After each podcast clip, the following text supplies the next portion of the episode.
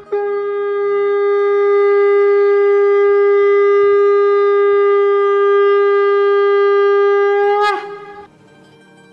Express के morning सत्संग podcast में आपका स्वागत है।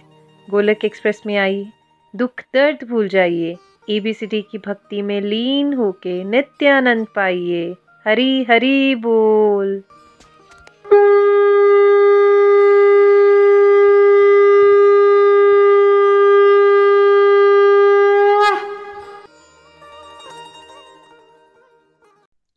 जय श्री कृष्ण चैतन्य प्रभु नित्यानंदा, श्री अद्वैत गदाधार श्री वासदी गौर भक्त वृंदा हरे कृष्णा हरे कृष्णा कृष्णा कृष्णा, हरे हरे।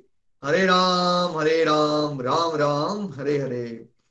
ओम नमो भगवते वासुदेवाय, ओम नमो भगवते वासुदेवाय, ओम नमो भगवते वासुदेवाय। श्रीमद भगवद गीता की जय। गौर निताय की जय। श्री श्री राधा श्याम सुंदर की जय। Visit the body free as soul Hari Hari बोल, हरि हरि बोल। शरीर शरीर व्यस्त, आत्मा शरीर मस्त, हरि नाम जपते हुए transform the world by transforming yourself जय श्री कृष्णा।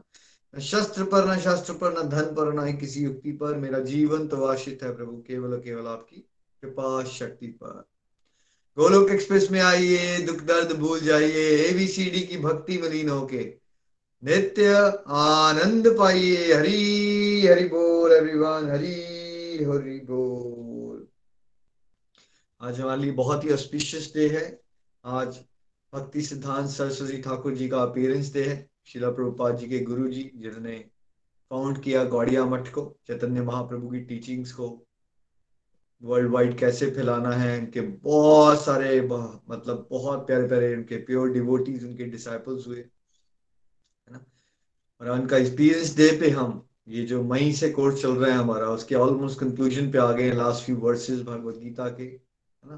कि भगवान का कैसा ज़बरदस्त प्लान होता है, इतने ऑस्पिशियस स्टेज पे हम, इतनी प्यारे डिवाइन अचीवमेंट्स कर पा रहे हैं और ये जो इस पथ पे जिस पथ पे हम प्रचार प्रसार कर रहे हैं है ना ये चैतन्य महाप्रभु की टीचिंग का प्रचार प्रसार उसमें ये स्पेशल एम्पावर्ड गुरुज रहे हैं है ना तो उनकी ब्लेसिंग्स बहुत इंपॉर्टेंट है हम सबके लिए तो जिनके शिष्य प्रभुपाद जी जैसे हुए जिनने लाखों करोड़ों लोगों को कृष्ण भक्ति में ऐसे हिपियों और ऐसे ऐसे नशेड़ियों को वहाँ से निकाल के शुद्ध भक्त बना डाला तो समझ सकते हैं कि आप वो किस लेवल की पर्सनैलिटी होंगी। तो उनके आशीर्वाद से हमारा भी कोर्स कंप्लीशन पे आ गया है। और लेटर पार्ट में आज प्रीति जी आपको भक्ति सिद्धांत सरस्वती ठाकुर जी पे कथा भी करेंगे। तो आपको और जानने को मिलेगा भक्ति सिद्धांत सरस्वती ठाकुर कौन थे। हमेशा याद रखिए, जो महात्मा है, उनके बारे में सुनने मात्र से ही वो क्या करते थे, उनकी लीलाएँ होती हैं, वो भी भगवान की लीलाओं में पार्ट होते हैं, और कैसे उनको स्पेशल एजेंट्स के रूप में भेजा जाता है, कैसे वो जगत कल्याण करते हैं, ये बातें सुनते रहने से ही प्योरिफिकेशन होती है, और हमारी मोटिवेशन मोटिवेशन भी बढ़ती है कि जो इस रास्ते पहुँचे हुए लोग होते हैं, वो कितनी मेहनत करते हैं ईश्वर की सेवा में, है ना? और हमारे हालात ये होते हैं कि हम स्ट्रगल कर रहे होते हैं कि हम खुद सत्संग लगा लें राइट तो क्या महात्माओं का क्या लेवल होता है और हमारा लेवल क्या है, वो हमें रियलाइजेशन आती है और कहीं ना कहीं महात्माओं के गुणगान से भगवान बहुत खुश खुश होते हैं। तो देखिए आप चैप्टर एटीन की कंक्लूजन पे आ गए हैं। लास्ट टाइम मैंने आपको ये बड़ा क्लियरली बताया था कि जो श्रद्धा नहीं रखते हैं भगवान की, उल्टा उठ पटांग बातें करते हैं आर्ग्यूमेंट करना है जिनको, उनको भगवान के बारे में ज्ञान मत बांटो। लेकिन जो भगवान की भक्ति करना चाहते हैं भगवान से के रास्ते में आगे बढ़ना चाहते हैं। उनको आपको जितना भी आता है टूटा फूटा जैसा भी आता है शेयर करो जो आपने सीखा है, जो आप एक्सपीरियंस कर रहे हो। उनके लिए प्रेयर्स करो। देखिए कैसे आप माध्यम बन जाओगे। उनके जीवन में परिवर्तन आएगा, वो भी डिवोशन में आगे ग्रो कर जाएँगे और भगवान की ब्लेसिंग से आप भी डिवोशन में आगे ग्रो कर जाओगे। प्योर डिवोशन की गारंटी दी है भगवान ने। अगर उनका कोई भक्त भक्ति के ज्ञान को भक्तों में आगे बांटता है तो ये छुपाने का रास्ता नहीं है, ये शेयरिंग का रास्ता है। जितना आप शेयर करोगे, उतना प्रगति होती है आपकी। लेकिन एट द सेम टाइम है ना, हमें ये भी समझना है कि प्रचार मोह से नहीं होगा, प्रेम से प्रचार होगा ना। जो डिजर्विंग है, जो प्यासा है, जो वैल्यू करता है उसको उसको बताओ, आपको भी आनंद आएगा, उसको भी आनंद आएगा। ये पहचान करने में थोड़ा समय लग जाता है। आप सत्संग साधना सेवा करो, फिर क्या होता है, आपकी इंट्यूटिव पावर बढ़ जाती है। सिक्स सेंस कहते हैं इसको। आपको ना समझ आना शुरू जाएगा बड़े आराम से। भगवान आपसे बात करेंगे, आपको समझ आ जाएगा अच्छा इस पर्सन का टाइम आ रहा है। इसको थोड़ा सा ज्ञान दिया जाए अभी, ये सुन लेगा। अच्छा इस पर्सन से ज़्यादा फ़ायदा नहीं है यहाँ पे बात करने का। है ना, अभी इसका समय नहीं आया है। आप सुन पाओगे भगवान की आवाज़ और भगवान आपको गाइड करते हैं।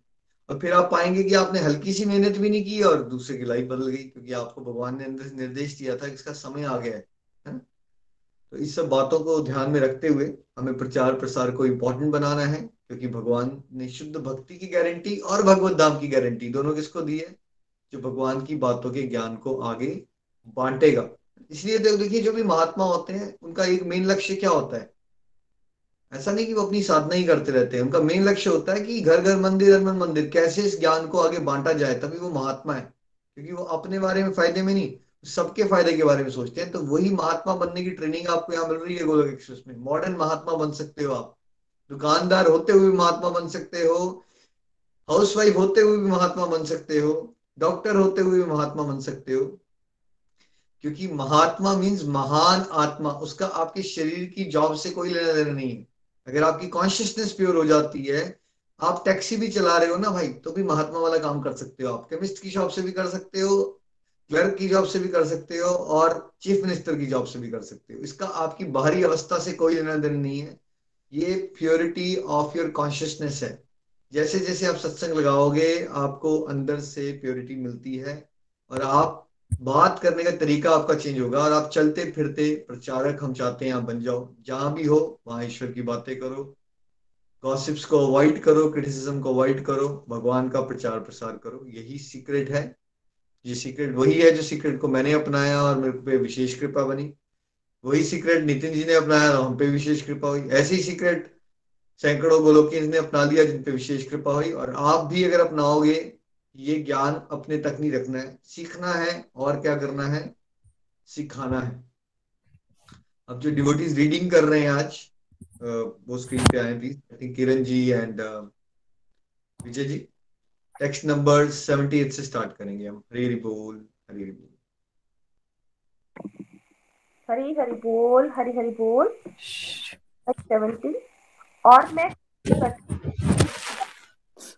पवित्र संवाद का अध्ययन करता है, वह अपनी बुद्धि से मेरी पूजा करता है। मैं रिपीट करती हूँ। और मैं घोषित करता हूँ कि जो हमारे इस पवित्र संवाद का अध्ययन करता है, वह अपनी बुद्धि से मेरी पूजा करता है। हरी हरि बोल। हरी हरि बोल। Chapter 18 text 70 and I declare that he who studies this sacred conversation of ours worships me by his intelligence. Hari Hari बोल हरी हरि बोल भगवान ने डिक्लेयर किया है, देखिए। अगर कोई भगवान और अर्जुन के बीच का ये पवित्र संवाद जो भगवत गीता है, उसका अध्ययन करेगा तो अध्ययन करने में और पाठ करने में अंतर है। वो क्या है? पाठ करना होता है रीडिंग करना। और अध्ययन करना होता है स्टडी करना, है ना? तो गोलोक एक्सप्रेस में हम क्या कर रहे हैं? आपको क्या करवाने की कोशिश की जा रही है? या पाठ कर रहे हैं हम सब विजय जी या हम अध्ययन कर रहे हैं यहाँ पे सब लोग अभी? हम अध्ययन कर रहे हैं अध्ययन भी नहीं गहन अध्ययन कर रहे हैं। बिल्कुल गहन अध्ययन कर रहे हैं ना? तो भगवान ने ये प्रॉमिस किया कि कोई अध्ययन करेगा तो वो मेरी पूजा जो है वो बुद्धि से पूजा करेगा। तो पहला जो डिफरेंस है वो रीडिंग में जैसे कई बार बच्चे ना रट्टा लगाते हैं पढ़ाई कर। एक बच्चे होते हैं जो कॉन्सेप्ट समझते हैं तो लॉन्ग टर्म में ग्रोथ किसकी ज़्यादा हो जाती है? है ना? हो सकता है नंबर दोनों के आ जाए एक समय पर बट लॉन्ग टर्म में ग्रोथ होगी, इसको कॉन्सेप्चुअल क्लैरिटी होती है सब्जेक्ट मैटर की, है ना? जो बड़े बड़े साइंटिस्ट बन जाते हैं कल को, ये वो लोग होते हैं जिन्हें कॉन्सेप्ट बहुत ज़बरदस्त पकड़ा होता है। वो ये रट्टा मारने से कोई साइंटिस्ट नहीं बन सकता आज तक, समझ रहे हैं आप? तो वैसे ही रट्टा मारने से थोड़ा बहुत पास हो सकते हो तो वैसे ही भगवान के रास्ते में मैक्सिमम लोग जो, मान लीजिए, शास्त्र पढ़ते हैं, रामायण या भगवत गीता या तो क्या कर रहे होते हैं? वो कहते हैं, पाठ कर रहे हैं उनको पता नहीं होता वो क्या पढ़ रहे हैं, बट वो पढ़ रहे होते हैं। देखिए, वो बुरी बात नहीं है। अच्छी बात है वो, फिर भी टाइम वेस्ट तो नहीं कर रहे ना, कुछ पढ़ रहे हैं, क्या पता कुछ ना कुछ तो शुद्धि हो रही है उनकी। बुराई नहीं है उसमें, अच्छी बात है। ज़्यादा अच्छी बात कब है लेकिन? अगर कोई पाठ करे या कोई स्टडी करना शुरू कर दे स्क्रिप्चर्स को। ज़्यादा अच्छी बात यह है कि आप स्टडी करो। डीपली समझो उसको, है ना? अब उससे होगा क्या? जब आप पूजा करते हो और बुद्धि से पूजा करते हो, उसमें भी क्या अंतर है? एग्जैक्टली exactly वही अंतर है जो रीडिंग करने में और पाठ करने में और अध्ययन करने में। अध्ययन में आप अपने लाइफ से रिलेट करते हो, समझते हो, इसका मेरी ज़िंदगी से क्या लेना देना है हाउ इज़ इट कनेक्टेड मुझे क्या बोल रहे हैं भगवान? अच्छा ये मेरे अंदर के पांडव है, ये मेरे अंदर के कौरव है ओके मेरी लाइफ का ये कुरुक्षेत्र है, मैं समय ऐसे वेस्ट करता हूँ, मुझे निंदा नहीं करनी चाहिए, भगवान चाहते हैं मैं सबकी हेल्प करूँ। आप अपनी हर एक श्लोक को अपनी लाइफ से रिलेट करते हो, उससे कुछ लर्निंग लेते हो और अपने आप को सुधारते हो। पूजा करना मतलब आप धार्मिक हो, एक रिचुअल्स की तरह आप करते हो। जो इंडिया में क्या मैक्सिमम लोग धार्मिक हैं? हाँ जी भैया 99.9 परसेंट लोग धार्मिक दुकान पे भी छोटा सा मंदिर बनाएँगे, धूप अगरबत्ती करेंगे, ठीक है? वो पूजा करते हैं, वो धार्मिक होते हैं, वो रिचुअल्स परफॉर्म करते हैं।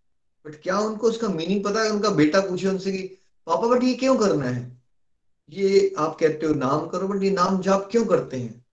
अच्छा आपके घर में ये भोग लगाते हैं बट क्यों लगाना है भोग? क्या रीजन है इसके पीछे? हाँ, फालतू के क्वेश्चन पूछता है। चुपचाप कर। ऐसा आंसर देंगे वो क्योंकि उनको आंसर नहीं पता किसी भी चीज़ का। उनको आंसर नहीं पता है। तो पूजा करने वाले लोगों को आंसर नहीं पता कि वो क्यों कर रहे हैं। देखिए, इसीलिए तो नेक्स्ट जनरेशन में क्या हुआ? मान लीजिए बड़े हैं उन्होंने पूजा वूजा तो की, लेकिन उन्होंने बच्चों को ना सिखाया नहीं, उन्होंने बताया नहीं, उसका रीजन नहीं दिया। तो फिर जब बच्चे हॉस्टल वगैरह गए, ठीक है? हॉस्टल गए, उनके दोस्त यार मेरे उन्हें बुरी आदतों में पड़ गए, उनको लगा, यार, ये वहम वहम है। कुछ नहीं है, ये ऐसे सुपरस्टिशन में फंस गई है हमारी पुरानी जनरेशन हमें मॉडर्न है, हम मॉडर्न है। तो उन्होंने उस सिस्टम्स को त्यागना शुरू कर दिया। क्यों? क्योंकि उनको रीजनिंग नहीं दी गई थी क्यों करना चाहिए ये सब। क्यों नहीं रीजनिंग दी गई थी? क्योंकि मैक्सिमम लोग इंडिया में पाठ करते हैं, पूजा करते हैं, या अध्ययन करते हैं, या बुद्धि से पूजा करते हैं। मैक्सिमम लोग पाठ करते हैं भाई, पूजा करते हैं, बुद्धि से पूजा नहीं करते, ना वो स्क्रिप्चर्स का अध्ययन कर रहे होते हैं। इसलिए वो किसी को आंसर नहीं दे सकते। 25 साल से लोग भगवत गीता पढ़ रहे होंगे। अगर उनको 15 बच्चों की क्लासरूम में खड़ा कर दिया जाए ना, और बोला जाए कि बच्चों को जरा समझाओ कि भगवत गीता में क्या है। उन लाखों लोगों में से शायद कोई विरला एक आधा होगा जो उस पर बात कर पाएगा पाँच मिनट की। पच्चीस साल से पढ़ रहे होंगे वो। पता नहीं होगा उनको, लेकिन पाँच, दस बच्चों को नहीं बता पाएँगे वो। क्या हो रहा है भगवत गीता के अंदर? क्या है? तो बुद्धि से पूजा होती है मतलब आपको ना हर एक चीज़ का कॉन्सेप्ट पता चल जाता है। ओके व्रत इसलिए रखते हैं। इसकी सिग्निफिकेंस ये होती है।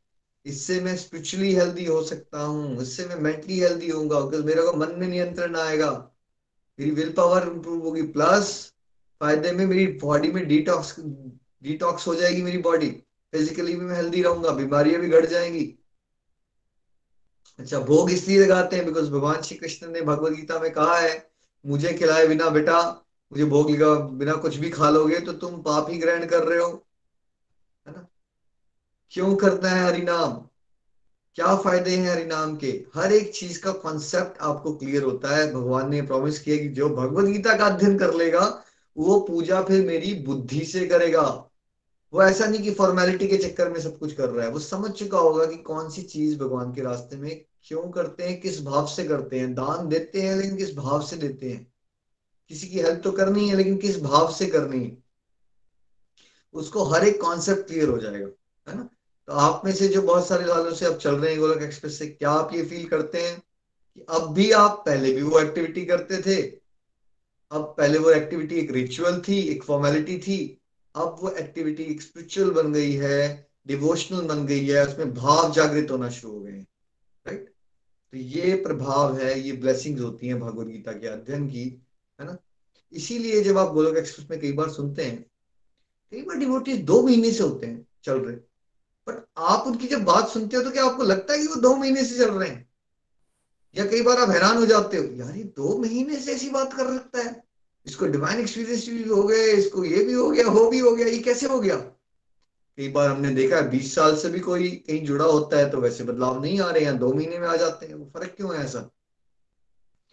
देखिए, जब अध्ययन होता है ना भगवत गीता का तो शुद्धिकरण की गति करोड़ों गुना ज़्यादा बढ़ जाती है। जो शुद्धिकरण आपके पाठ करने से हो रही थी, मान लीजिए वो इतनुसी हो रही थी, इतनुसी। ठीक है? अब आपने अध्ययन करना शुरू कर दिया। राइट स्पिरिचुअल गाइड की संरक्षण में रहते हुए, भक्तों की संगत में रहते हुए अध्ययन कर रहे हो आप। अब क्या होना शुरू हो जाएगा? जो आपकी वन की स्पीड पे हो रही थी ना, शुद्धिकरण, अब आपकी करोड़ों की स्पीड पे हो रही है। इसलिए वो ट्रांसफॉर्मेशन बहुत ज़्यादा जल्दी आ जाती हैं। बहुत ज़्यादा जल्दी कई बार डिवोटीज ऐसे भी हैं जिन्होंने दो सत्संग लगा के दूसरों को समझाना शुरू कर दिया। आप में से कौन है जो ऐसा एक्सपीरियंस कर चुके हैं? आपने थोड़े से ही सत्संग लगाए थे, लेकिन आपके फ्रेंड को आपने गाइड भी करना शुरू कर दिया। उसने बात भी सुन ली आपकी। वो भी मोटिवेट होना शुरू हो गया राइट नितिन जी, आपको कितना टाइम लगे, लगा था आसपास अपने फ्रेंड्स को कन्विंस करने में, भगवान के रास्ते में, चलने के लिए? तो आपने स्टार्ट जी कोई ज़्यादा समय मुझे नहीं लगा। अभी तो मैंने इनफैक्ट नाम जाप ही शुरू किया था। भागवत गीता भी पढ़ी भी नहीं थी। तब से मैंने स्टार्ट कर दिया था। इनफैक्ट भागवत गीता के कुछ वर्सेस आपने मुझे शुरू में जब पढ़ाए थे चैप्टर टू के या फिर लास्ट के तो वही वर्सेस समझने के बाद मुझे मौका मिलना शुरू हो गया था। मैं बताना शुरू हो गया था और आई थिंक दूसरों को चेंजेस भी आने शुरू हो गए थे। ये होता है अध्ययन की पावर है ना? कैसे आप फटाफट समझोगे? फटाफट आपको चेंजेस आएँगे और फटाफट आप दूसरों को गाइड भी कर पाओगे। अध्ययन की पावर है ये राइट तो आप समझें कि वर्ल्ड में जहाँ मैक्सिमम जगहों पे अध्ययन नहीं हो रहा है भगवत गीता का it is very very rare कि आपको एक जगह मिल जाए जहाँ पे आपको एक एक श्लोक को गहराई से, आपकी ज़िंदगी से जोड़ के उसको बताया जाए। ये विशेष कृपा होती है राइट जब ये कृपा हो रही है आप पे ठीक है? तो अब आप अपनी मेहनत भी बढ़ाओ ताकि आत्म कृपा बढ़े और और कृपा हो आप पे, ताकि आप बहुत जल्दी भक्ति की गहराई के तत्व को समझ सको और फिर चलते चलते फिरते आप प्रचारक बनो और भगवान का गुणगान करो और जगत कल्याण में अपना योगदान दे सको। Seventy three please Kiran ji? Hari बोल। सेवेंटी थ्री, श्लोक नंबर। अर्जुन ने कहा, हे श्री कृष्ण, हे अच्युत अब मेरा मोह दूर हो गया है। आपके अनुग्रह से मुझे मेरी स्मरण शक्ति वापस मिल गई है। गई देखिए अब लिखा है। तथा दृढ़ हूँ और आपके आदेशानुसार कर्म करने के लिए उदत हूँ। हरी हरि बोल। हरी हरि बोल text 73 Arjuna said, My dear Krishna, O infallible one, my illusion is now gone. I have regained my memory by your mercy.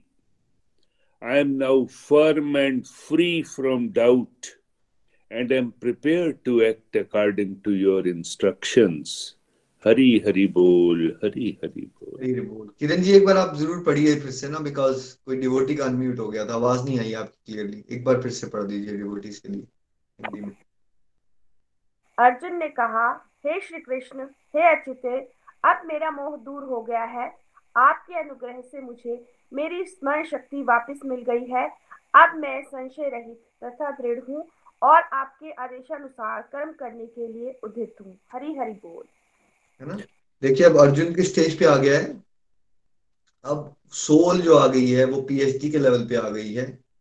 देखिए, शुरुआत हुई थी डिवोशन की, भगवत गीता में अगर आप याद करो चैप्टर टू का सातवां श्लोक। वहाँ से हमने कहा था प्राइमरी स्कूल ऑफ़ डिवोशन में किसी ने एडमिशन ले ली है, क्योंकि अर्जुन ने कहना शुरू कर दिया था कि भगवान, मैं कंफ्यूज हूँ, मैं भ्रमित हूँ, मुझे नहीं समझ आ रही ज़िंदगी क्या होती है। आप मेरे गुरु बन जाओ, मुझे शरण में ले लो और मुझे उपदेश दो, मुझे करना क्या चाहिए? वो हताश था अपनी वर्ल्डली लाइफ से।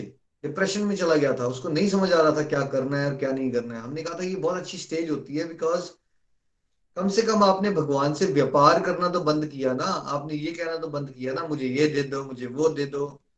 क्योंकि इससे पहले की स्टेज जहाँ मैक्सिमम लोग होते हैं वर्ल्ड में वो यही समझते हैं कि उनको पता है कि उनके लिए बेस्ट क्या है। आ, हाँ, मेरे को पता है कि मेरे घर बेटा हो जाएगा तो मेरे लिए अच्छा है।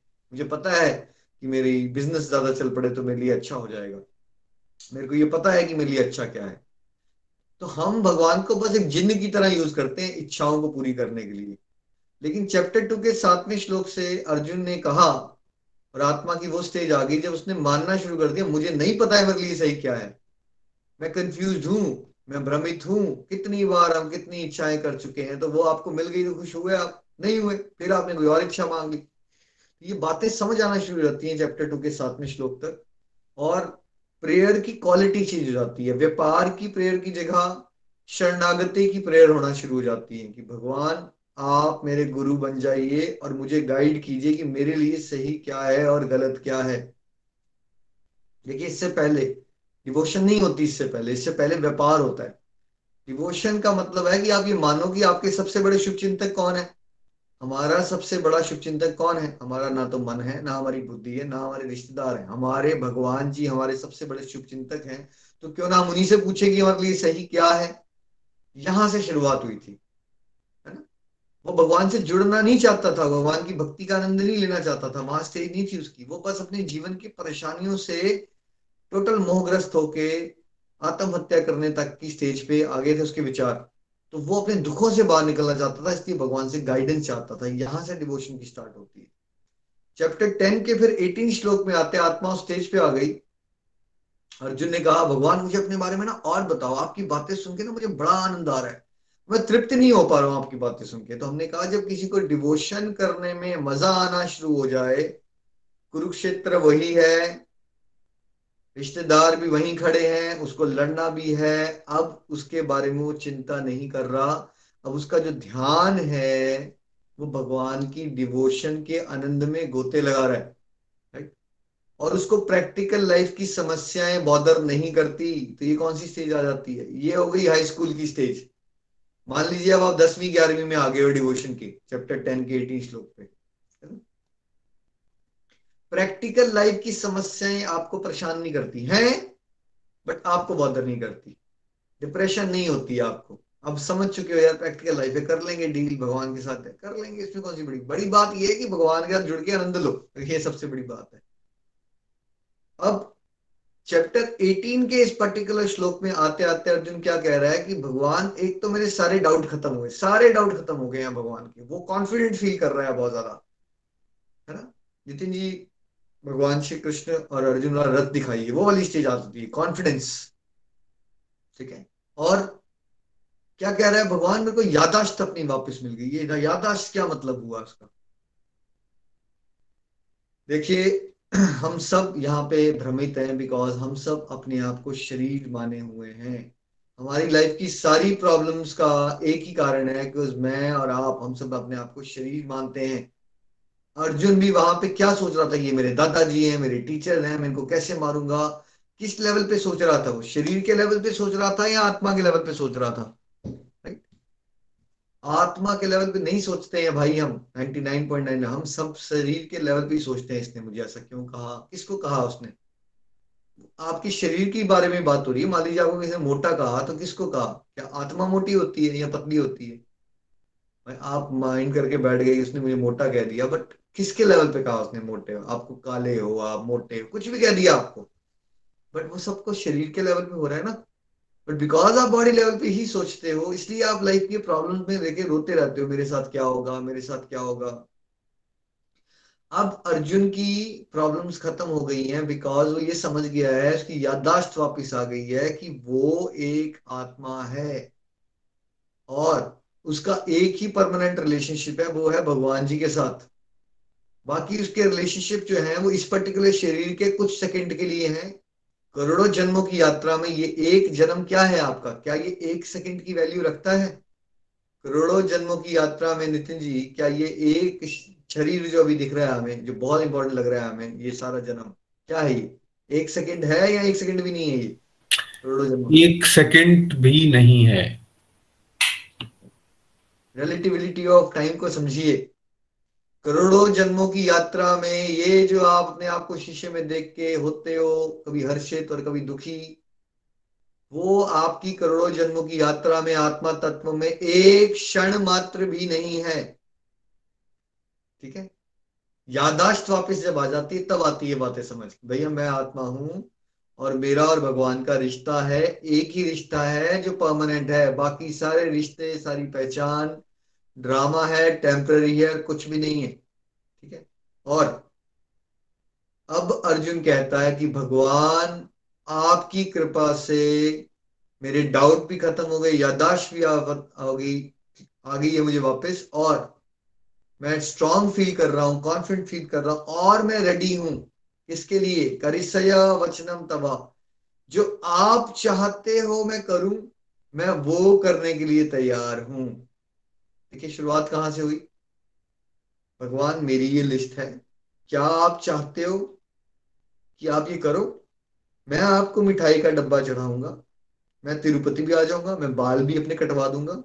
आप मेरी ये डिज़ायर पूरी कर दो। यहाँ चलते, यहाँ है हम सब लोग।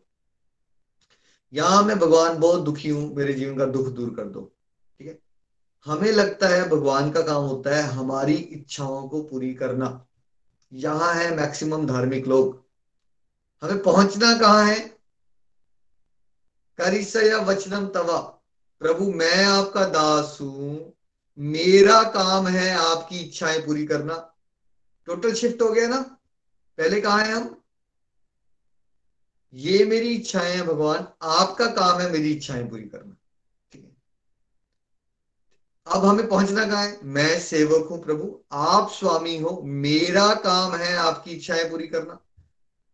मतलब आपके घर में जो हेल्पिंग स्टाफ होता है, उसका काम होता है आपको चाय पिलाना, आपके लिए खाना बनाना, आपके पाँव दबाना अगर आपको हेल्प की रिक्वायरमेंट है, या आपका काम होता है उसके पाँव दबाओ, उसके लिए खाना बनाओ, क्या होता है? आप घर में भैया एक स्टाफ रखते हो घर पे अपने काम करने के लिए या वो, आप आपसे काम करवाए? क्या है? राइट पोजीशन क्या है?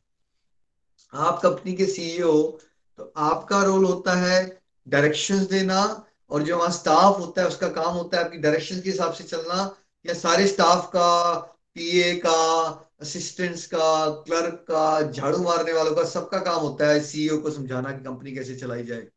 क्या होता है? सीईओ का काम नहीं होता है। कि उसको सारी दुनिया समझाए कि कैसे कंपनी चलाई जाएगी। सीईओ का काम होता है निर्देश देना और बाकी सबका काम होता है निर्देश के अनुसार काम करना, ठीक है? तो वैसे ही भगवान कौन है? इस पूरे ब्रह्मांड के सीईओ है ना वो? वो है जिनकी बात हमें माननी है। अभी हम क्या सोच रहे हैं कि भगवान मेरी बात मान जाए और मेरे मन के मुताबिक मेरी लाइफ को चेंज कर दे। होना क्या है? कहाँ पहुँचना है हमें? जहाँ हनुमान जी हैं, जहाँ प्रहलाद जी हैं, जहाँ अर्जुन पहुँचा है, आप जाके। कि हम सेवक हैं। प्रभु, आप बताओ कि हमें क्या करना है जिससे आपको प्रसन्नता मिले? मैं आपके निर्देश अनुसार जीवन जीने के लिए तैयार हूँ। तो ये होती है परमहंस की अवस्था। इसलिए परमहंसों को भगवान का दर्जा मिलता है बिकॉज़ वो भगवान के कार्य के बिना कोई कार्य ही नहीं करते। उनकी लाइफ का लक्ष्य ही भगवान की सेवा होती है। हमारे लिए नहीं होता। हमारे लिए थोड़ा साइड स्पेयर टायर में कभी फंस गए जीवन में तो ठीक है थोड़ा बहुत पूजा पाठ कर लो। यहाँ होते हैं हम लोग मैक्सिमम लेकिन क्या आपने कभी हनुमान जी को देखा कि कोई नितिन जी को कोई डिफरेंट एजेंडा लेके भगवान राम के पास जा रहे हो? प्रभु मैं सोच रहा था मेरी शादी करवा दो एक ब्यूटीफुल सी लड़की के साथ। कोई ऐसी लीला याद आ रही हो आप जी नहीं ऐसा कुछ नहीं है। ऐसा कुछ नहीं है। मुझे बंदर बना दिया आपने। मुझे ना थोड़ा गुड लुकिंग बनाओ जरा स्मार्ट हूँ मैं अट्रैक्टिव लगूं कभी कोई याद आ रहा हो हनुमान जी का कॉन्वर्सेशन प्रभु राम के साथ। जी नहीं ऐसी कोई कन्वर्सेशन नहीं है। He will always seek for seva. कैसे मैं सेवा करूँ कैसे भगवान राम को मैं खुश कर सकूँ? भगवान जब ब्लेसिंग्स भी देना चाहते हैं ना ऐसे महान भक्तों को बोलते हैं बताओ तुम्हें क्या चाहिए? तब भी वो क्या बोलते हैं? तब भी क्या बोलते हैं वो? तब भी वो यही बोलते हैं कि भगवान, कुछ भी ऐसा मत देना कि मेरी सेवा में विघन आ जाए। मुझे अपनी सेवा, अपना साथ और कुछ नहीं चाहिए और आपके भक्तों का साथ चाहिए। प्रहलाद महाराज को भगवान जब गोदी में भी बिठा लेते हैं, भाई नरसिंह का भगवान, बोलते हैं, बेटा, तू क्या चाहिए तेरे को? भगवान, कुछ नहीं चाहिए मुझे। आपने गोदी में बिठा लिया, इससे ऊपर क्या चाहिए मुझे? नहीं नहीं, फिर भी तुम्हें मांगना पड़ेगा। बस अपने भक्तों का साथ दे दो भगवान। नहा, कहीं भी रखो। नर्क में, स्वर्ग में कहीं भी रख दो मुझे बट अपने भक्तों का साथ देना। मतलब भगवान के शुद्ध भक्त यही चाहते हैं कि भगवान, मैं कंफर्टेबल रहूँ अनकंफर्टेबल रहूँ, जिस हाल में भी रखोगे, कोई प्रॉब्लम नहीं है मुझे। बस अपनी शरणागति से दूर मत करना, अपनी सेवा से दूर मत करना, मुझे बस अपनी चरण कमलों की सेवा में लगाए रखना। तो कॉन्सेप्ट अपने कंफर्ट का, मैं कंफर्टेबल नहीं हूँ, मेरे साथ क्यों ये हो गया, ये सब खत्म हो जाता है शुद्ध भक्ति की अवस्था में आके। कुंती महारानी की प्रार्थना याद कीजिए, वो दुख मांग रही है भगवान से कि भगवान मुझे दुख दो। क्यों भाई, आपको दुख क्यों चाहिए? क्योंकि दुख है तो आप रहते हो साथ में, नहीं तो हम जैसे भुलक्कड़ लोग फिर भूल जाते हैं। तो शुद्ध भक्त दुख भी मांगना थे शुरू कर देता है। देखिए, अभी तो हम भाग, भैया, दुख के नाम से तो हमारे हाथ खड़े हो जाए दुख आ गया, हम डर जाते हैं राइट कितने दुखी हैं हम, कितने परेशान हैं हमें अंगूठियाँ अंगूठियाँ चेंज करनी है, हमें बाबाओं के पास पहुँच जाना है, हमें पूजाएँ करवानी है ताकि हम दुख से बच सके। यहाँ है हम। शुद्ध भक्त क्या है? भगवान खड़े हैं सामने। बुआ, बताओ क्या चाहिए? कृष्णा, मुझे दुख दे दो। है बुआ? सारी दुनिया मुझसे सुख संपत्ति मांग रही है। तुम बोल रहे दुख दे दो। नहीं, क्योंकि दुख मतलब मैं आपके साथ जुड़ी रहती हूँ। मुझे कुछ भी ऐसा नहीं चाहिए जो मैं आपको भुला दू। Shuddh bhakti is not about being comfortable at the bodily level समझिए इस बात को। शुद्ध भक्ति का मतलब ये नहीं है कि आप बॉडी लेवल पे बड़े कंफर्टेबल फील करते रहोगे, आपको कष्ट नहीं आएँगे। कि कष्ट वष्ट के कॉन्सेप्ट से ऊपर उठना है शुद्ध भक्ति। शुद्ध भक्ति है, करे सया वचनम तवा। हमें वो करना है जिससे मेरे प्रभु को प्रसन्नता मिले। चाहे मुझे किसी भी हाल में रखा जाए डज नॉट मैटर सुदामा फटे हाल में है भाई तो भगवान को याद करते हैं संसारिक दृष्टि से। आज उनका स्मरण कर रहे हैं हम। ऐसा नहीं कि वो बड़े लेवल पे, बड़े कंफर्टेबल थे। भगवान से मिलने भी जाते हैं, क्योंकि वाइफ ने धक्का दिया, वैसे उनसे मिलना चाहते थे। और कुछ नहीं मांगते हैं भगवान से वहाँ पे संसारिक दृष्टि से। वापस भी आते हैं, रास्ते में सोचते हैं कि अच्छा हुआ, भगवान ने मुझे कुछ नहीं दिया। शायद मुझे दे देते, मैं अहंकारी हो जाता। सोचिए, शुद्ध भक्त कैसे सोच रहे हैं? जब वो वहाँ आते हैं तो भगवान ने राजमहल दे दिया, तब भी उनको कोई फ़र्क नहीं पड़ता है। मतलब शुद्ध भक्ति का मतलब है, अगर आप एक सेकंड के अंदर भिखारी बन जाओगे ना संसारिक दृष्टि से। तब भी आप मुस्कुरा रहे हो, भगवान का स्मरण कर रहे हो, प्रचार प्रसार में लगे हो। और एक सेकंड के अंदर भगवान ने बिलियंस ऑफ़ डॉलर दे दिया आपको। तब भी आप वही हो, तब भी आप मुस्कुरा रहे हो, तब भी आप भगवान की कृपा देख रहे हो, तब भी आप प्रचार प्रसार कर रहे हो।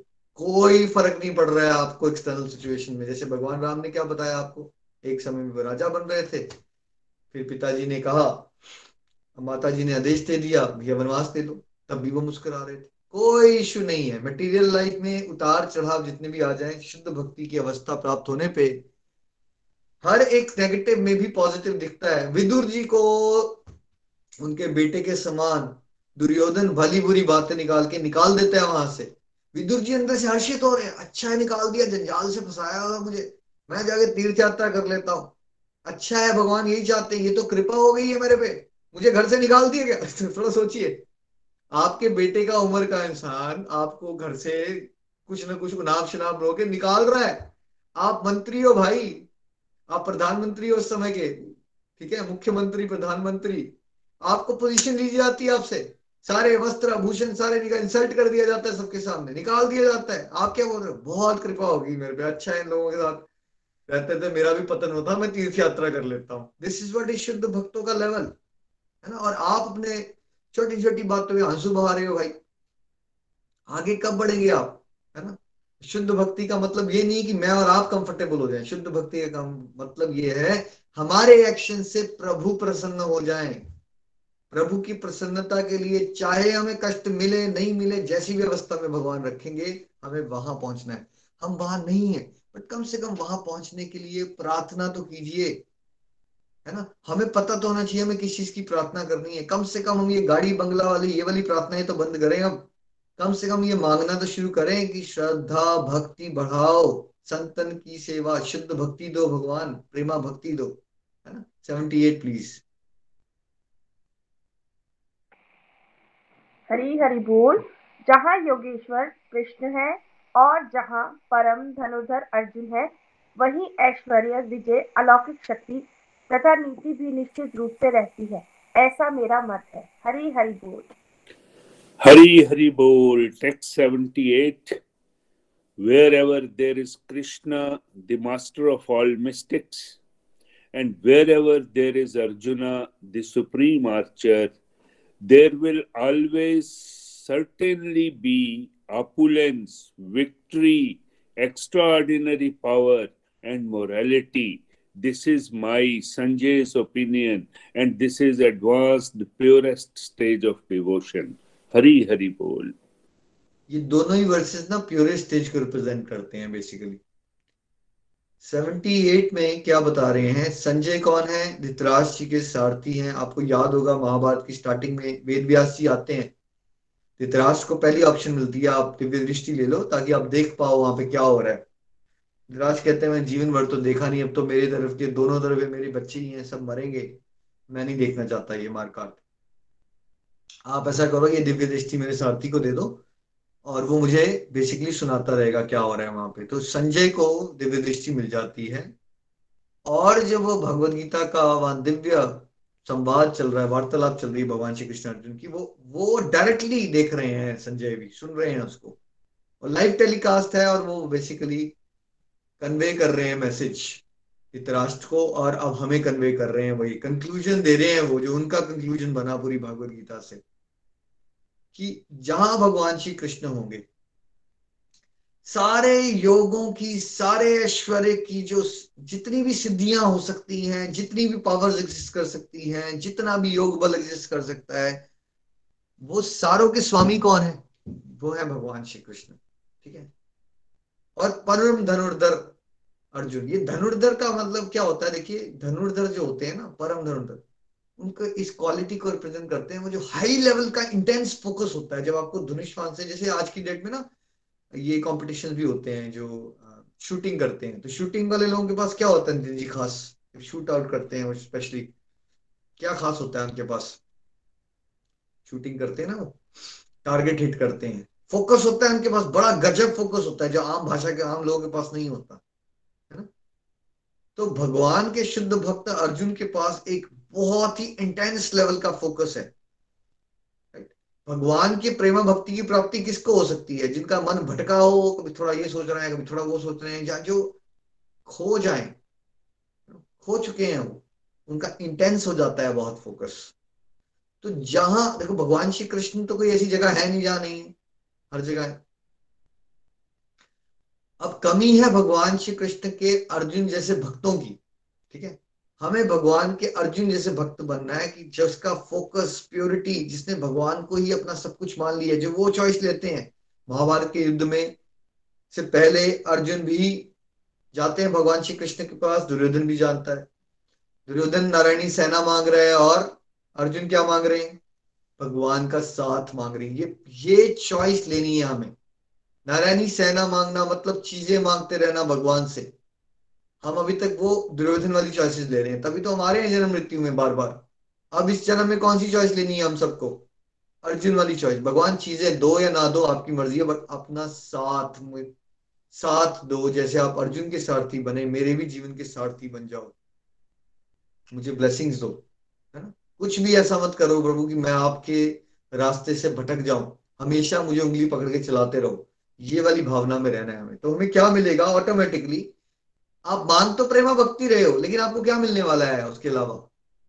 As a positive side effect जैसे आप दवाई तो खाते हो ना तो दवाइयों के साइड इफ़ेक्ट होते हैं नेगेटिव अब आपने तो सर दर्द के लिए दवाई खाई थी पर आपका पेट खराब हो गया। आप पेट खराब चाहते तो नहीं थे ना बट उसका साइड इफ़ेक्ट हो गया। आप भक्ति का रास्ता इतना पावरफुल है शुद्ध भक्ति का कि इसके साइड इफ़ेक्ट भी पॉजिटिव होते हैं। तो आप करना तो शुद्ध भक्ति चाहते हो, प्रेम करना चाहते हो, भगवान का आपका ध्यान नहीं है कि आपको क्या मिलेगा और क्या नहीं मिलेगा, कि इस अवस्था में पहुँचने आप। पर भगवान तो कृपालु है, उनका तो काम है देना। ऐसा तो हो नहीं सकता कि आप कुछ देना। देखिए, प्रहलाद ने कुछ नहीं मांगा तो क्या उसको राजपाठ नहीं मिला? जब उसने कुछ नहीं मांगा तो क्या उसको राजपाठ नहीं मिला? उसने राज नहीं किया। क्या ध्रुव ने कुछ मांगा नहीं? पहले तो मांगा, बाद में कहा, नहीं, मैं नहीं मांगना चाहता, मैं मूर्ख हूँ। मैंने एक हीरे के ज्वारा, ज्वारी को खुश करने के बाद कंकड़ के दाने मंगवाने के लिए, रेत के काने दाने मंगवाने, मांगने के लिए मैं कितना मूर्ख हूँ? लेकिन क्या ध्रुव को पावर नहीं मिली? क्या ध्रुव को राज नहीं मिला? भगवान कृपा निधान है, वो आपको क्या देंगे शुद्ध भक्ति में? पहले तो आपको बहुत ऐश्वर्य मिलेगा, जो ऐश्वर्य, आप दुनियादारी के जीवन में इमेजिन ही नहीं कर सकते। आपको यश मिलेगा। आपको ऐसी ऐसी चीज़ें मिलना शुरू होगी जो आपको वर्ल्ड लाइफ में कभी नहीं मिल सकती। देखिए, आज इतने बड़े बड़े महात्मा हैं जो उनका नाम हम 500 साल बाद, हज़ार साल के बाद भी याद कर रहे होते हैं। अर्जुन को ये देखिए, पाँच हज़ार साल बाद भी आप भगवान के साथ अर्जुन को भी याद करते हो, सुदामा जी को भी याद करते हो, शबरी जी को भी याद करते हो। क्या ऐसा ऐश्वर्य किसी को दुनियादारी के जीवन में मिलता है? क्या ये सबके अंदर डिज़ायर होती है? कि भाई हम कभी शरीर छोड़े, तब भी हमें दुनिया याद करे। डिज़ायर होती होगी सबके अंदर? क्या लगता है आपको? या नहीं होती? सबके अंदर होती है भाई डिज़ायर ये। मैं कुछ ऐसा करूँ कि मुझे याद करे दुनिया। किसको मिलता है आपको याद है, हज़ार साल पहले कौन करोड़पति इंसान था? कोई याद नहीं आपको। लेकिन आपको भगवान के सारे भक्तों के नाम याद है। आपको स्कूल में पढ़ाया जाता है कबीर जी ने ये कहा, रहीम जी ने ये कहा, तुलसीदास जी ने ये कहा। वट अबाउट पाँच हज़ार साल पहले? क्या अर्जुन को याद करेंगे तब भी लोग? पाँच हज़ार साल बाद भी करेंगे। ऐसा ऐश्वर्य केवल और केवल भगवान के भक्तों को ही मिल सकता है और कहीं नहीं मिल सकता भाई, ऐसा ऐश्वर्य। देखिए वर्ल्ड में कितनी सारी स्पिरिचुअल ऑर्गेनाइजेशन है। कंपनीज़ में ना कंपनीज़ के सीईओ परेशान हो जाते पसीने छूट जाते हैं। लोगों को दो दो लाख रुपए महीने की तनख्वाह दे रहे होते हैं, काम नहीं हो रहा होता। कोई काम नहीं करता। फ्रस्ट्रेट हो जाते हैं वो। ठीक है? स्पिरिचुअल ऑर्गेनाइजेशन चल रही होती हैं। कोई किसी को पैसा नहीं दे रहा होता। वॉलंटियर्स होते हैं। और इतना स्मूथली काम चल रहा होता है, इतना स्मूथली काम चल रहा होता है, ये क्या है? जहाँ एक तरफ़ लोगों को लाखों रुपए देने के बाद भी काम नहीं हो रहे, दूसरी तरफ़ प्यार से बात करने से बहुत ज़्यादा काम हो रहे हैं। तो ये कैसी पावर आ जाती है स्पिरिचुअल गाइड के पास, है ना? ये ऐश्वर्य होता है, अलग तरह का। जब आप ह्यूमन रिसोर्स कभी पढ़ोगे ना ज़िंदगी में तो एक बताया जाता है आपको सोशल कैपिटल का कॉन्सेप्ट एक कैपिटल कॉन्सेप्ट आते होता है money money money but money से ऊपर होता है सोशल कैपिटल ठीक है? सोशल कैपिटल की जो पावर होती है, जैसे लोग नेटवर्किंग कहते हैं उसको जो जो भगवान की भक्ति में बहुत आगे बढ़ जाते हैं, उनको ऐसा नेटवर्क मिलता है, ऐसी सोशल कैपिटल मिलती है, दिल के दिल के तार जुड़ जाते हैं, इतने शुद्ध रिश्ते मिल जाते हैं कि इस लेवल का ऐश्वर्य किसी को नहीं मिलता। जो भगवान की भक्ति से आपको समाज में रिस्पेक्ट मिलेगी ना, आप कहीं भी पहुँच जाओ ऐसी रिस्पेक्ट नहीं मिलती। क्योंकि आप बहुत बड़ी कंपनी के बॉस भी हो ना तो डर के तो थोड़ा बहुत सामान आपको कर देंगे, पीछे से गालियाँ देंगे लोग आपको। लेकिन जब आप डिवोशन में आगे बढ़ते हो और भगवत कृपा से आपको रिस्पेक्ट मिलती है ना दिल से रिस्पेक्ट आती है लोगों की, क्योंकि वो भगवान के लिए होती है रिस्पेक्ट स्पिरिचुअल गाइड्स को जो मिलती है। तो शुद्ध भक्ति में आगे बढ़ोगे तो ऐसी ऐसी चीज़ें मिलेंगी जो आप सोच ही नहीं सकते थे बट ये सोच के मत कीजिएगा भक्ति, फिर शुद्ध नहीं रहेगी। शुद्ध भक्ति का मतलब ये है कि आप भगवान की प्रसन्नता के काम करते लेकिन भगवान देंगे आपको ये। हनुमान जी को आज भी याद करते हो आप, पूजा कर रहे हो उनकी। भगवान के शुद्ध भक्त है ना तो उनको आदर मिलेगा ही मिलेगा।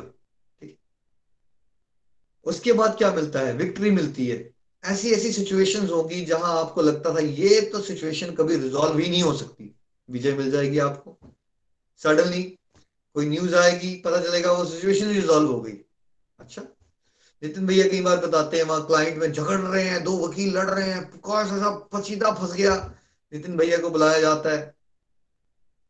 भैया जाते हैं, चार, पाँच मिनट बात होती है। सारे लोग ठंडे पड़ चुके होते हैं केस रिजॉल्व हो जाता है। हम कई बार बात करते हैं, ये कैसे हो गया? विजय मिल गई। जहाँ ऐसा लग रहा था, समझ नहीं कुछ हो नहीं सकता। वहाँ सिचुएशन रिजॉल्व होना शुरू हो जाती है। हमारी बुरी आदतें ऐसी होती हैं जो हमें लगता है ज़िंदगी में चाहे हम ज़िंदगी छोड़ देंगे बट ये बुरी आदत नहीं छूट सकती हमसे। बुरी आदतें से छूटना शुरू हो जाएँगी। विजय प्राप्त करना शुरू कर पाओगे अपने मन से। अपनी बुरी आदतों से विजय पा पाओगे। विजय मिलेगी आपको। अलौकिक शक्ति मिलेगी आपको। असाधारण हो जाते हो आप, साधारण नहीं रहते आप। देखिए, गोलक एक्सप्रेस में देखिए, साधारण हाउस आज प्रचारक बन गई हैं। चंबा में रहते हुए डिवोटीज बॉम्बे में लोगों को गाइड कर रहे हैं। बॉम्बे के डिवोटीज अमेरिका में गाइड कर रहे हैं। ये कैसे हो रहा है? जो लोग बात ही नहीं कर सकते थे, जिनको लगता था वो घर की बाई बन के रह गए, उनके पास ये कहाँ से शक्ति आ गई? पहले वो कह रहे थे कि हमारे पास इतना भी टाइम नहीं है कि हम एक सत्संग लगाएँ। आज वो फैमिली को भी चला रहे हैं, घर के काम भी मैनेज हो रहे हैं। उसके अलावा वो सैकड़ों लोगों को भगवत गीता पढ़ा रहे हैं। ये कैसे हो पाया? ये अलौकिक शक्ति है जो साधारण लोगों को नहीं मिलती। ये भगवान के भक्तों को मिलती है। वही दुनिया होगी जहाँ आप रो रहे थे कि आपके पास पाँच मिनट का टाइम नहीं है। फिर आप लोगों को गाइड कर रहे हो और लोगों की लाइफ आपके माध्यम से बदल रही है। हनुमान जी का पहाड़ उठा लेना, अलौकिक शक्ति का उदाहरण है है ना? तो जैसे जैसे आप ईश्वर की भक्ति में आगे बढ़ते हो, आपकी वाइब्रेशन चेंज हो जाती है और चेंज हो जाता है, आपका कम बल, कम समय में बहुत सारे कार्य भगवान से आपके करवाना शुरू करते हैं। एनर्जी कम लगती है, कार्य ज़्यादा होते हैं। टाइम कम लगता है रिज़ल्ट ज़्यादा मिल जाते हैं, है ना? तो इस तरह की एक्सेप्शनल पावर्स आना शुरू हो जाती हैं आपके पास। वाणी की पावर आ जाती है फॉर एग्ज़ाम्पल आपके पास। पहले आप कहते थे, कोई सुनता ही नहीं है, कोई सुनता ही नहीं है कोई सुनता ही नहीं है। अलौकिक शक्ति ऐसी होती है कि आप जो दिव्य पुरुष होते हैं, वो थोड़ी सी भी बात करते हैं ना, एक दो सेंटेंस तो दूसरों के हृदय परिवर्तन हो जाते हैं। दूसरी तरफ़ कोई दो घंटे का लेक्चर किसी को सुनाएगा, उसका मन परेशान हो जाएगा, दूसरे का भी, उसका भी। सरदर्द मिलेगा रिज़ल्ट कुछ नहीं आएगा। दिव्य पुरुष ऐसी बात करते हैं, एक दो मिनट बात करेंगे कि वाणी में सरस्वती आ जाती है, अलौकिक शक्ति होती है। थोड़ी सी बात की हार्ट ट्रांसफॉर्म हो जाते हैं, है ना? फिर क्या होता है? नीति आ जाती है, नीति। पावर्स के साथ नॉर्मली पावर करप्ट सुना होगा आपने कि जब पावर ज़्यादा आती है तो करप्शन बढ़ जाती है। लेकिन जब भगवान की कृपा के रास्ते में आगे चलते हो, भगवान की शुद्ध भक्ति में आगे बढ़ जाओगे तो भगवान की कृपा से जो पावर्स मिलेंगी आपको, वो समाज को सही दिशा में जाके सही दिशा देने के लिए होती है। तो साथ में नीति होती है आपके पास। आपको सही और गलत की पहचान होती है। आप पावर का दुरुपयोग नहीं करोगे। आप पावर को, समाज को सही दिशा में लेके जाने के लिए, समाज में जो भ्रांतियाँ हैं, जो उल्टे सीधी हरकतें कर रहे हैं लोग, उनको सुधारने के लिए, और भक्ति का एटमॉस्फेयर कैसे हो, सकारात्मकता कैसे बढ़े, उसके लिए भी तो आपको पावर चाहिए ना। तो वो पावर जो है हमेशा नीति के साथ चलती है। हनुमान जी देखिए, जब सीता माता के पास जाते हैं तो उनको झुकना भी आता है। अशोक वाटिका में जाते हैं तो उनको बड़ा होके राक्षसों से लड़ना भी आता है। गियर शिफ्टिंग की पावर होती है। कहाँ पे आपको स्ट्रॉन्ग लोग लेना है असर्टिव हो जाना है, खुंदक भी दिखानी पड़ सकती है एक शुद्ध भक्त को, जैसे अंगद ने दिखाई थी ना, जरा हटा के दिखाओ मेरा पाओ जरा। तो कहाँ खुंदक दिखानी है, कहाँ टोटल विनम्र हो जाना है, कहाँ अश्रुधारा बहनी है? ये सब कुछ आना शुरू हो जाता है जब आप भक्ति में आगे बढ़ जाते हो, आपको समझ आता है कौन सी जगह पे मेरा क्या रोल है और पावर को कहा, कहाँ डिस्प्ले करना है जगत कल्याण के लिए और पावर्स को कहाँ छुपाना है भक्ति भाव में आगे बढ़ने के लिए और बढ़ाने के लिए। तो क्या हम सब ये चाहते हैं कि हमारे जीवन में ऐश्वर्य, अलौकिक शक्ति, विजय और नीति आए? चाहते तो हम सभी यही हैं, लेकिन उसको की करना क्या है हमें? भगवान श्री कृष्ण के शुद्ध भक्त बनना है अर्जुन की तरह ही। तो बोलिए, श्रीमद भगवत गीता की जय। हरे कृष्णा हरे कृष्णा, कृष्ण कृष्ण, हरे हरे हरे राम हरे राम राम राम, हरे हरे। बहुत बहुत शुभकामनाएँ आप सभी को। कल हम एमसीक्यू समरी करेंगे और उसके बाद हम चैप्टर पूरी भगवत गीता के एमसीक्यूज बने, आपका एक एग्ज़ाम होगा। एग्ज़ाम के एमसीक्यूज होंगे। और नेक्स्ट वीक से आई थिंक लास्ट वीक मैंने गलती से कह दिया था, मैं भूल गया था कि आपका एक कंप्लीट कोर्स का भी एग्ज़ाम होना है। नेक्स्ट वीक मंडे से हम सेलिब्रेशन सत्संग को स्टार्ट करेंगे। श्रीमद भागवत गीता की जय। भक्ति सिद्धांत सरस्वती ठाकुर जी की जय। बहुत ही पावरफुल जो शुद्ध भक्तों की भी बात कर रहे हो, शक्ति सिद्धांत सरस्वती ठाकुर के चरित्र में सारे शुद्ध भक्तों के लक्षण है। बहुत ही पावरफुल प्रचारक है। जैसे गोलोक एक्सप्रेस का लक्ष्य है मिसकंसेप्शन को दूर करना। भक्ति सिद्धांत सरस्वती ठाकुर भी यही करते थे। समाज की फैली हुई गलत धारणाओं को तोड़, पकड़ पकड़ के तोड़ते थे एक दो। बहुत ही पावरफुल प्रचारक थे। बहुत ही पावरफुल प्रचारक, जिनके बारे में आप सुनेंगे अब। प्रीति जी से। प्रीति भाभी, हरी हरी बोल, हरी हरी हरी हरी बोल एवरीवन हरी हरी बोल। सबसे पहले तो बहुत बहुत शुभकामनाएँ एटीन चैप्टर के कंप्लीट होने पर, भगवत गीता के कंप्लीशन पर। और, धन्यवाद देना चाहेंगे हम, मैं निखिल जी, नितिन जी और सारे सीनियर गोलोकियंस को। ये ये जो पढ़ाव है, ये बहुत ही अच्छा रहा। आप सबने भी बहुत साथ दिया। रिकमेंड मैं ये करूँगी कि सभी इस रीडिंग को बार बार करें भगवत गीता की रीडिंग को। हर बार कुछ ना कुछ नया जो है, वो सीखने को मिलता है। प्राउड मोमेंट हरी हरी बोल। हरी हरी बोल चलिए, अब हम चलते हैं भक्ति सिद्धांत, सरस्वती ठाकुर जी की तरफ़। उनके जीवन की तरफ़ थोड़ा सा लाइट डालते हैं। तो भक्ति सिद्धांत, सरस्वती ठाकुर, इनके पिताजी का नाम केदारनाथ भट्ट बाद में उनका नाम भक्ति विनोद ठाकुर जो है वो हो गया। तो बेसिकली वो एक मैजिस्ट्रेट का काम करते थे और उस समय अंग्रेज़ों का शासन था। इतना बढ़िया काम करते थे इफेक्टिवली कि जितना काम उनके ऑफ़िस में तीन दिन में होता था, ये एक ही दिन में कुछ ही घंटों में, एक घंटे में ही कर देते थे। तो मिशन उनका ये था कि वो प्रचार प्रसार करें, इसलिए उन्होंने अर्ली रिटायरमेंट लेने के लिए कहा। तो अंग्रेज़ी प्रशासन जो है, उनको छोड़ने को तैयार नहीं हुआ और वो कह रहे थे कि नहीं, आप रिटायरमेंट मत लो, आप एक आधा घंटा काम कर लिया करो, अगर आप एक दो घंटे भी काम कर लोगे तो बहुत हो जाएगा।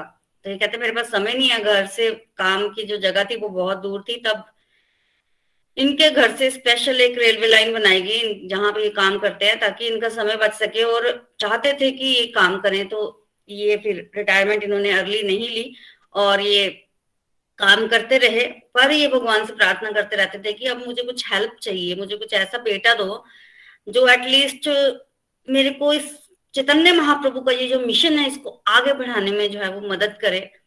तो ये जगन्नाथ में रहते थे और जगन्नाथपुरी में मंदिर के दर्शन करने एक दिन गए और वहाँ पर बिमला देवी का मंदिर है।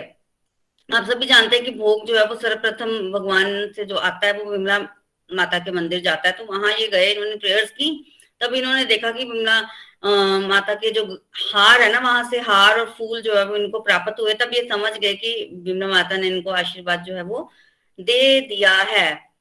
तभी कुछ समय पश्चात इनके घर एक पुत्र का जन्म हुआ और इन्होंने उस पुत्र का नाम जो है वो बिमला प्रसाद रख दिया क्योंकि बिमला माता के आशीर्वाद से जो है वो उनको ये प्राप्त हुआ था। ये बिमला प्रसाद ही आगे जाके भक्ति सिद्धांत, सरस्वती ठाकुर जो है वो बने। तो माता का नाम भगवती देवी। देखिए, जब ये बालक छह महीने का हुआ ना तो एक बार इनके घर के सामने से ना रथ यात्रा निकली जो कि हर साल निकलती है तो रथ जो है वो आप सभी जानते हैं कि अपनी मर्ज़ी से ही चलता है। भगवान जब चाहते हैं आगे चलते हैं जब नहीं चाहते रुक जाते हैं तो रथ इनके घर के नीचे आके रुक गया। तीन दिन तक रथ खड़ा रहा। रथ चले ही ना तो समझ नहीं आ रही थी सबको कि रथ क्यों रुका है। तब भगवान ने भगवान ने प्रेरणा दी किसी पांडे को कि मेरा एक शुद्ध भक्त है यहाँ पर उस, उसने अभी तक मेरे दर्शन नहीं किए हैं तो उसको दर्शन कराओ। तो तब ये बात जो है वो मेरे आसपास ही है पूरे जगह पे फैली कि कौन शुद्ध भक्त है, जिनके दर्शन नहीं हुए, जिसकी वजह से रथ रुका हुआ है। बात पड़ी भक्ति विनोद ठाकुर जी के कानों में तो उन्होंने एकदम से क्लिक किया कि भाई, जिस बच्चे को मैंने जगन्नाथ भगवान के आशीर्वाद से प्राप्त किया, उस बच्चे को तो अभी तक दर्शन नहीं कराए। रीजन चाहे जो भी होगी बच्चा जो है, वो अशुद्धि ना कर दे भगवान के आगे। कोई भी रीजन हो सकता है, पर उनको लगा कि ये गलती है तो फिर वो बच्चे को लेके जगन्नाथ भगवान के दर्शनों को गए, और जैसे ही बच्चों को वहाँ पे माथा टिकाया विमला प्रसाद को माथा टिकाया और जगन्नाथ के गले में जो हार था, वो हार जो है वो विमला प्रसाद के गले में आके गिर गया। तो जिससे भक्ति विनोद ठाकुर को ये इशारा मिल गया भगवान की तरफ़ से कि ये जो मैंने प्रेयर्स की थी, वो इस बच्चे के रूप में जो है वो सार्थक हुई है। जब बच्चा जो है, ये मुझे भगवान की तरफ़ से मिला है ये आगे बहुत प्रचार प्रसार करेगा और और भक्ति विनोद ठाकुर जी से उन्होंने बहुत कुछ सीखा। ये भी एक आदर्श गृहस्थ थे। इनके तेरह बच्चे थे और तेरह के तेरह बच्चे जो हैं वो वैष्णव थे। इन्होंने इतना बढ़िया तरीके से गृहस्थ संभालते हुए काम को संभालते हुए प्रचार प्रसार किया।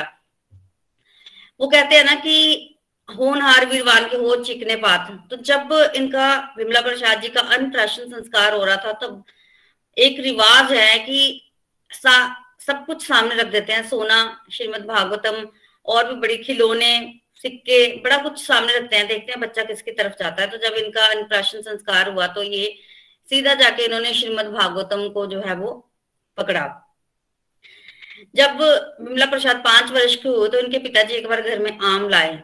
अब ये वहाँ पास में खेल रहे थे, इन्होंने आम देखे तो इन्होंने आम उठाया और खा लिया। तब इनके पिताजी ने कहा कि आपने आम ऐसे कैसे खा लिया? आपको भोग नहीं लगाना था? अब आम घर में आया है। बेसिकली ये जो है, ये भी तो किसी पेड़ से उतरा आम है और पेड़ में भी तो जान होती है तो आपने ऐसे कैसे खा लिया? तब विमला प्रसाद को अंदर से इतना लगा कि मैंने बिना ऑफ़र किए खा लिया तो उन्होंने अपने आप को क्या प्रतिज्ञा दी कि मैं अब ज़िंदगी भर आम नहीं खाऊँगा? तो उन्होंने ज़िंदगी भर आम नहीं खाया। फिर ये कैलकटा जो है, वो शिफ्ट हो गए। जगन्नाथपुरी से और जब इनके घर बन रहा था ना, वहाँ पर तो खुदाई हुई घर की तो कूर्म देव की एक मूर्ति निकली। तब इनके पिताजी ने वो मूर्ति जो विमला प्रसाद को दी, और ये उस मूर्ति की बहुत बढ़िया तरह से, बहुत बढ़िया तरह से जो है वो सेवा करते थे। बहुत बढ़िया तरीके से। जब ये सात वर्ष के हुए तो इनके घर में ना विपिन बिहारी गोस्वामी आए तो इनके पिताजी ने भक्ति विनोद ठाकुर जी ने उनको नमस्कार किया, उनको झुककर चरणों में प्रणाम किया। तो उस समय विमला प्रसाद भी साथ में थे तो उन्होंने क्या किया, विपिन बिहारी जी ने कि अपने चरण कमल जो है वो भक्ति विनोद ठाकुर जी के सिर पे रखे कि उनको आशीर्वाद दिया। ये सब कुछ विमला प्रसाद देख रहे थे। फिर जैसे ही वो उनके पिताजी बाहर गए कमरे से तो ये इन्होंने बोला विपिन बिहारी जी को कि आपको पता आपने क्या किया? आपको क्या लगता है कि मेरे पिताजी कोई साधारण इंसान है? ये तो नित्य सिद्ध पुरुष है, भगवान के धाम से आए हैं और ये चैतन्य महाप्रभु के मिशन को आगे प्रचार प्रसार करना चाहते हैं और आपने इनके सिर पे पाऊ क्यों रखा, कैसे रखा? ये तो गलत है। इस तरह से उनको बोला, वो कुछ भी ना बोल पाए और उसके बाद जब भक्ति विनोद ठाकुर अंदर आए तो वो यही बोले कि तुम्हारा ये पुत्र जो है, वो बहुत तेज है और बहुत आगे जाएगा। तो वो भी वहाँ से चले गए। फिर इनके बड़े भाई अच्युतानंद, वो एक बार बहुत बीमार हुए, सबसे बड़े भाई। इतने बीमार हुए तो इन्होंने क्या किया? छह दिन तक भगवान का कीर्तन किया। ना कुछ खाया और सोए भी नहीं। छह दिन तक कॉन्टिन्यूसली कीर्तन किया और उसके बाद ना देखा गया कि इनके भाई के माथे से ना तिलक प्रकट हुआ और इनका भाई वहाँ पे बोला कि मैं मैं पिछले जन्म में वैष्णव था और मैंने एक वैष्णव अपराध कर दिया था, जिसकी वजह से मैं भटक रहा था। तो अब तुमने छह दिन लगातार कीर्तन करके मुझे उस अपराध से मुक्ति दी है। ये कहकर उनके भाई जो है वो तो चले गए, पर इन्होंने अपने भाई को जो है वो अपराध, वैष्णव अपराध से मुक्त किया, भगवान का जो है वो नाम संकीर्तन कर कर। फिर 18 साल की उम्र में ये संस्कृत पढ़ने चले गए। बुद्धि बहुत तीव्र थी, बहुत ही थोड़े समय में इन्होंने सब कुछ सीख लिया था। 22 साल की एज में ये राजा के यहाँ राजपथ पर नियुक्त हुए। पर थोड़े ही समय में इन्होंने वो भी छोड़ दिया। थोड़े समय तक तो वहाँ से पेंशन भी आती रही, पर बाद में इन्होंने वो भी लेनी जो है वो बंद कर दी। अब भक्ति विनोद ठाकुर जो है वो काफ़ी एज्ड हो चुके थे तो सच में उनके रिटायरमेंट का समय आ गया था। और वो ना घर में ना श्रीमद भागवतम का प्रवचन देते थे, जो कि ये भी सुनते थे और गौर किशोर दास बाबा जी भी उनसे जो है वो शिक्षाएँ लेते थे। तब भक्ति विनोद ठाकुर ने इनको बोला कि आप गौर किशोर बाबा जी के पास जाके दीक्षा ले आए। वो भी भगवान के शुद्ध भक्त हैं तो भक्ति सिद्धांत जो है, गए थे दीक्षा लेने, पर उन्होंने दी नहीं ये, वो जल्दी दीक्षा नहीं देते थे। वो हमेशा यही बोलते थे कि मैं भगवान से पूछूँगा, भगवान बोलेंगे तो दीक्षा दूँगा, ऐसे नहीं दूँगा। तो ये उनके पास बार बार जाते थे और वो पूछा आपने भगवान से, कृष्णा से पूछा तो वो कहते थे कि मैं भूल गया। अब एक दिन ये घर आया और इन्होंने कहा पिताजी से कि ऐसे ऐसे मुझे तो उन्होंने स्वीकार ही नहीं किया। तब इनके पिताजी ने बोला कि तुम जाओ, जब तक तुम दीक्षा लेके नहीं आओगे, तुम इस तरह से घर में अंदर एंटर मत करना। तो पिता की तरफ़ से जब स्ट्रोंगली इनको हुआ कि आप जाके भगवान का नाम लेना है, आपने अपने ये भक्ति करनी है, तब ये गए और इन्होंने कहा कि आप अभी पूछिए कृष्णा से, आपने आप भूल गए, आपने नहीं पूछा, अभी पूछ लीजिए, अभी पूछ लीजिए। तब इनके अंदर की उत्कंठा को देखते हुए उन्होंने दीक्षा दी और दीक्षा के बाद ये सात साल के लिए तपस्या करने चले गए और तब सात साल तपस्या की। इन्होंने सौ करोड़ हरे कृष्ण महामंत्र का जप करने का जो है वो निश्चय किया था। तब वो कैलकाटा से कोई लोग आए थे इनको बुलाने के लिए। इन्होंने उनके साथ जाने से इनकार कर दिया और सात साल के लिए इन्होंने वहाँ पे हरे कृष्ण महामंत्र का जप किया दिन रात फिर सात साल के बाद ये वहाँ से निकल गया अचानक। सभी लोग पूछने लग पड़े कि आप अचानक कहाँ जा रहे हैं? बोलते अब तो मेरा कार्य क्षेत्र जो है वो आरंभ हो। रहा है अब तो मुझे जाना है। तो ये भी कैलकटा गए और कैलकटा से इन्होंने वो प्रचार का कार्य जो है वो आरंभ किया। और बेसिकली इन्होंने उस समय वहाँ पर गौड़ी मठ की स्थापना की। गौड़ी मठ आज हम सुनते हैं उनकी स्थापना भक्ति सिद्धांत सरस्वती ने की। एक बार ना आ, इनके पिताजी को न्योता आया एक सभा के लिए। सभा का एजेंडा ये था कि ब्राह्मण जो है वो श्रेष्ठ है पर ब्राह्मणों से भी श्रेष्ठ जो है वो वैष्णव है। भक्ति विनोद ठाकुर कुछ अस्वस्थ थे तो ये चले गए वहाँ पर जो है वो प्रवचन करने के लिए। तो वहाँ पे ब्राह्मण बड़े खुश हो गए कि अब तो भक्ति विनोद ठाकुर तो आए नहीं तो हमारा रास्ता बिल्कुल साफ़ है हम जीत जाएँगे। चर्चा का विषय था। उनके पुत्र आए वो क्या बोल लेंगे? तब भक्ति सिद्धांत जो है, इन्होंने विमला प्रसाद था उस समय उनका नाम, इन्होंने जब बोलना आरंभ किया तो सर, तीन दिन तक बोलते रहे, सर्वप्रथम इन्होंने ब्राह्मणों पे बोला कि ब्राह्मण श्रेष्ठ हैं। भगवान ने जो व्यवस्था बनाई है, ब्राह्मण, क्षत्रिय, वैश्य, शूद्र, इन इन पर इन्होंने बात की और ब्राह्मण जो है वो श्रेष्ठ सिद्ध हुए और उसके बाद इन्होंने कहा कि ब्राह्मण तो श्रेष्ठ है ही है, इसमें तो कोई डाउट नहीं है। ब्राह्मण समाज तो बड़ा खुश हो गया। पर वैष्णव जो है वो उनकी स्थिति बहुत ऊपर है, क्योंकि वो डायरेक्टली भगवान के एसोसिएट्स होते हैं और उसके बाद जो इन्होंने प्रवचन दिए, कोई नहीं बोला और सब ब्राह्मण भी खुश, सारे खुश सबने इनको स्वीकार कर लिया। तो इनको सिंह गुरु बोलते थे। जब ये बोलते थे तो कोई नहीं बोलता था। फिर चाहे वो विपिन बिहारी गोस्वामी हो, चाहे वो ब्राह्मण ब्राह्मण समाज सभा हो, एक बार ये किसी राजा से मिलने गए और वहाँ पर कुछ अंग्रेज़ आए हुए थे। तो इनकी वेशभूषा को देख के बोला कि इनको क्या बोलते हैं? साधु, ये कैसे कपड़े पहने हैं? तब ये अंदर गए और इन्होंने जाके उनको बोला कि आपको क्या लगता है कि हमें इंग्लिश नहीं आती है? तो इस तरह से इन्होंने बोलना शुरू किया, वो वो भी चुप हो गए, कुछ नहीं बोले। तो जब ये बोलते थे, तब कोई नहीं बोलता था। इनको सिंह गुरु बोला जाता था। बहुत ही अग्रेसिवली इन्होंने प्रचार किया, बहुत अग्रेसिवली एक बार किसी ने इनको मारने के लिए किसी को भेजा। जब वो गए तो ये प्रवचन कर रहे थे। तो वो जिसने मारना था, जिसने भी पैसे लिए थे, वो बैठ गया कि जब मुझे मौका मिलेगा मैं इनको मारूँगा। प्रवचन सुनते सुनते उनका हृदय बदल गया। और जब प्रवचन खत्म हुआ तो जाके बता दिया कि मैं तो आपको मारने आया था। तो मारूँगा तो नहीं, पर आप थोड़ा सा बच के रहिए और तो छुप जाइए। तब इन्होंने बोला था, छुपूँगा तो नहीं मैं।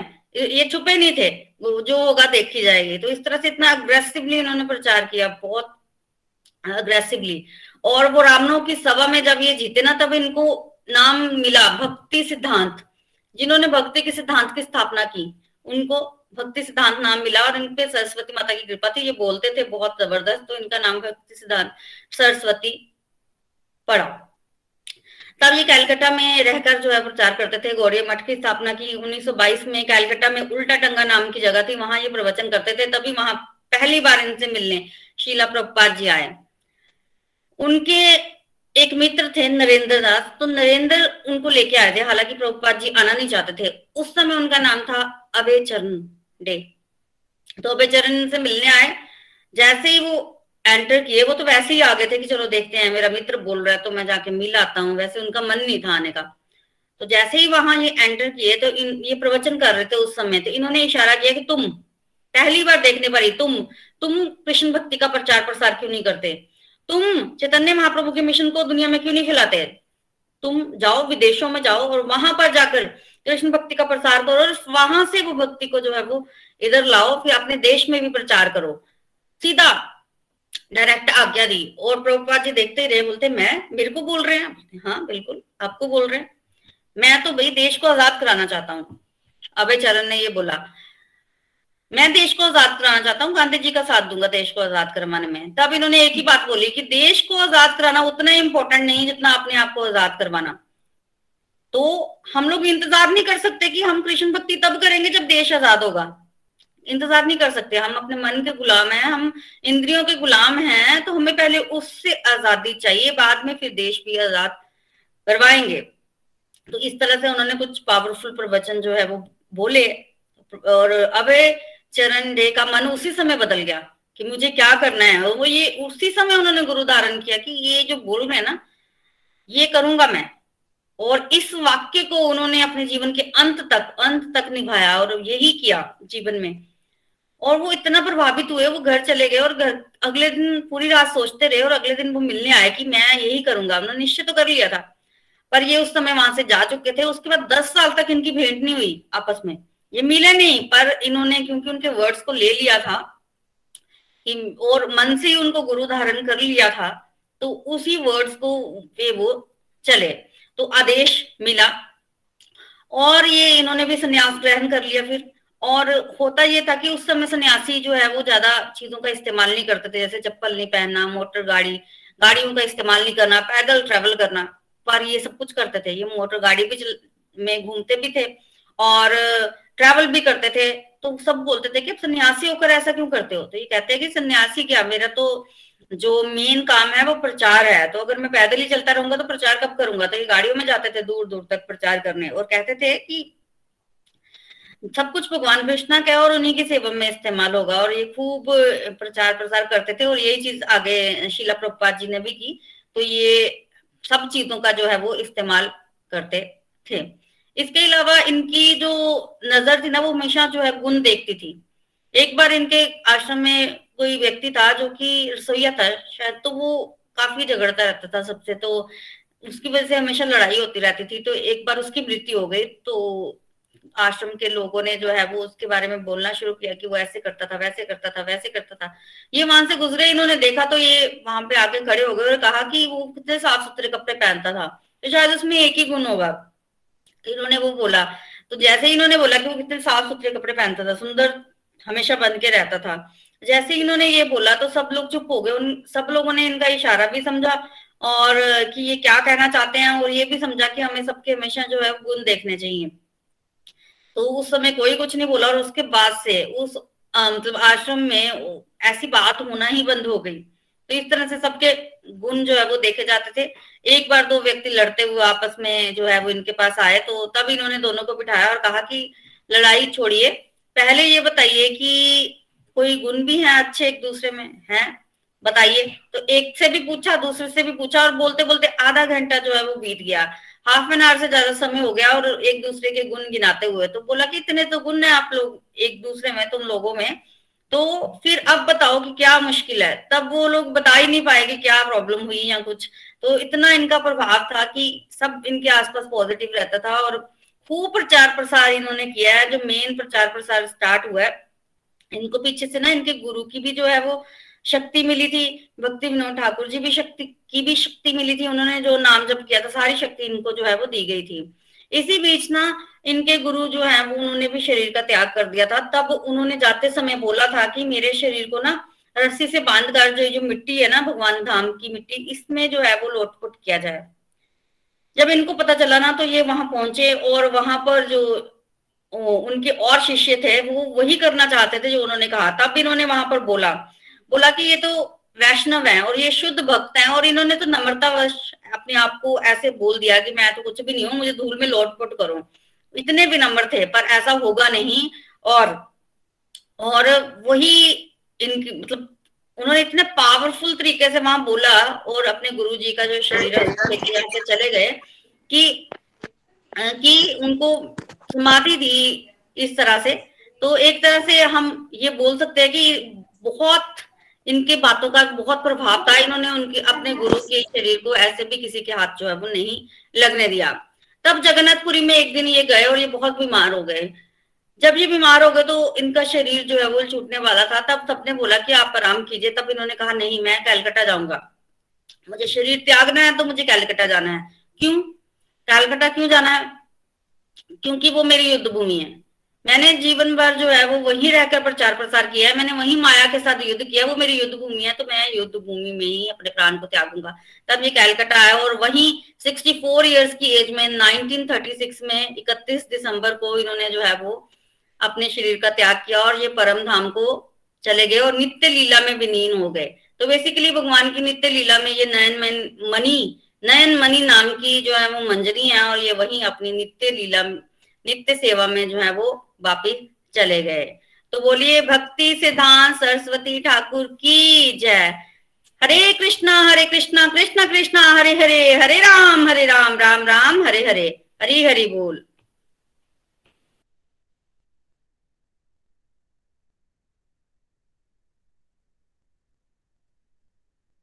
हरी हरि बोल, हरी हरि बोल। Thank you so much Preeti ji. बहुत ही दिव्य कथा आपने हम सबको सुनाई भक्ति सिद्धांत सरस्वती ठाकुर जी की।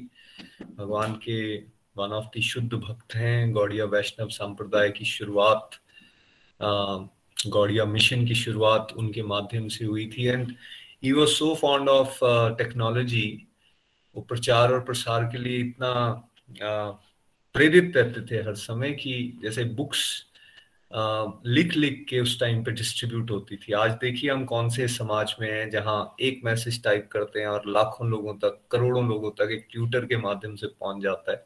हम ऑनलाइन सत्संग कर रहे हैं वर्ल्ड वाइड लोग जुड़े हैं और एक मिनट के अंदर सब लोग जुड़ जाते हैं, लेकिन वो समय वैसा नहीं था। आप इमेजिन करके देखिए, उस समय उन लोगों का जोश कैसा होगा जहाँ आपको ना तो फ़ोटो कॉपीज हैं ना आपके पास किसी तरह का ऐसा मटेरियल कि आप एक जगह से दूसरी जगह ट्रांसमिट कर सको। मैनुअली सब कुछ हो रहा है।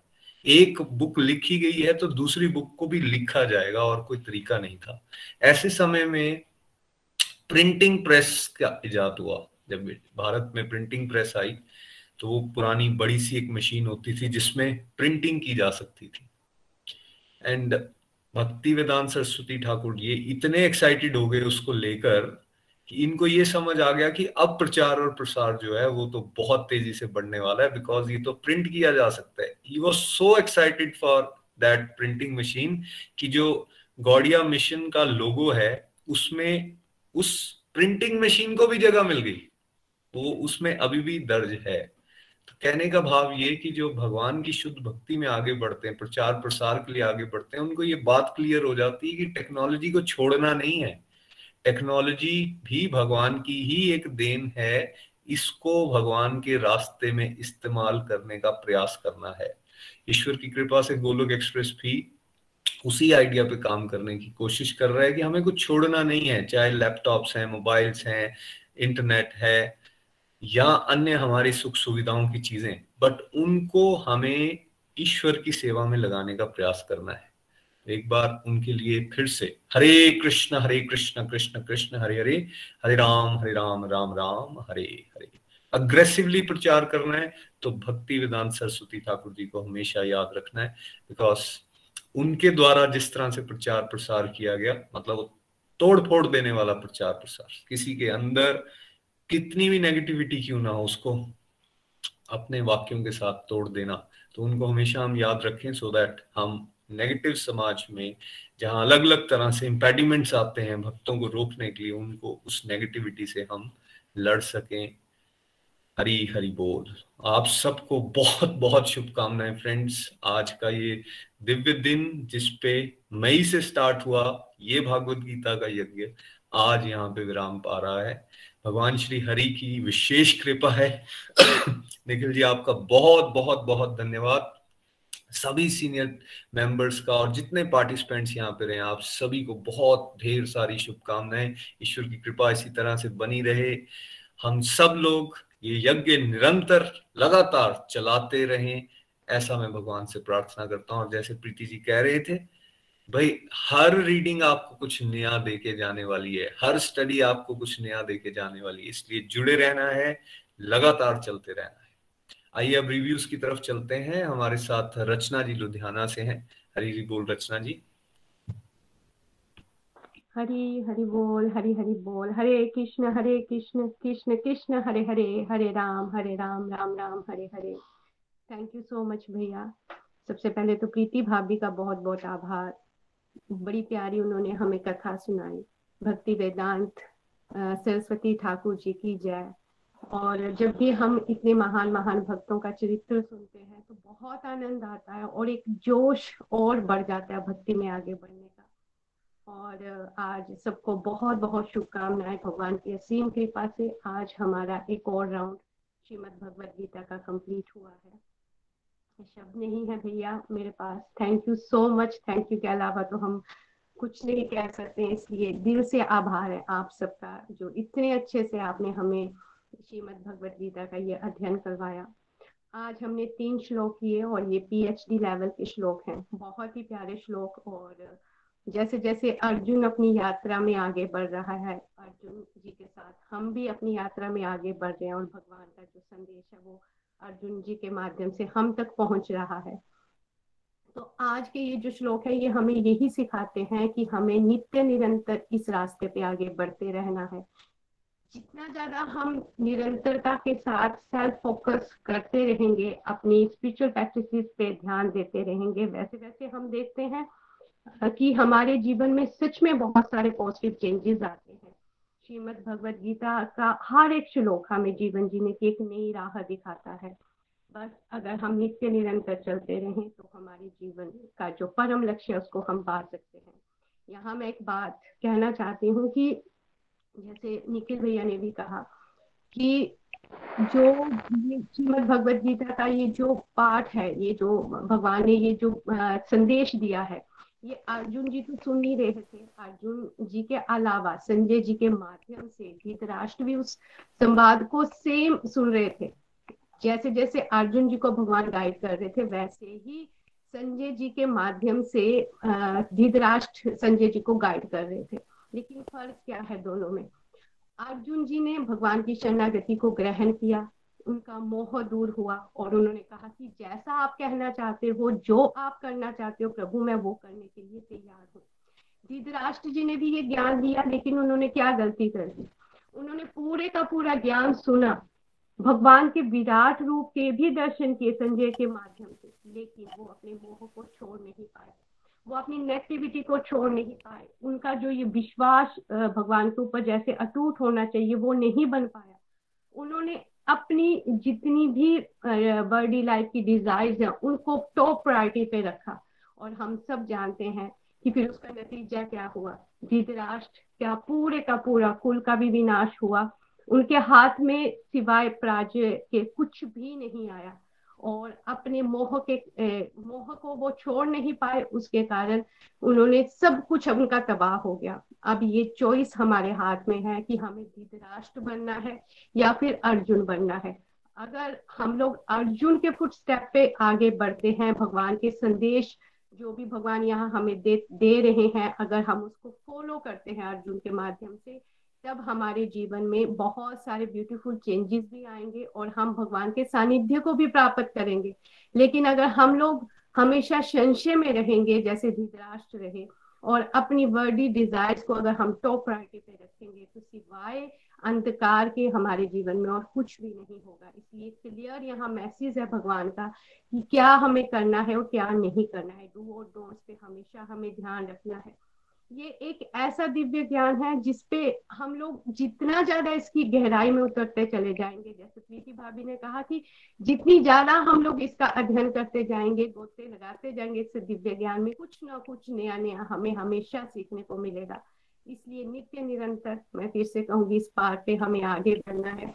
अगर मैं अपनी बात कहूँ तो जब से ये गोलक एक्सप्रेस को ज्वाइन किया है, इसके माध्यम से श्रीमद भगवत गीता का अध्ययन करना शुरू किया है, तब से जीवन में इतने सारे पॉजिटिव चेंजेस आए हैं, इतने सारे पॉजिटिव चेंजेस आए हैं, जिसको अगर मैं गिनाने लगूँ तो शायद सुबह से शाम हो जाए, लेकिन वो खत्म ना हो।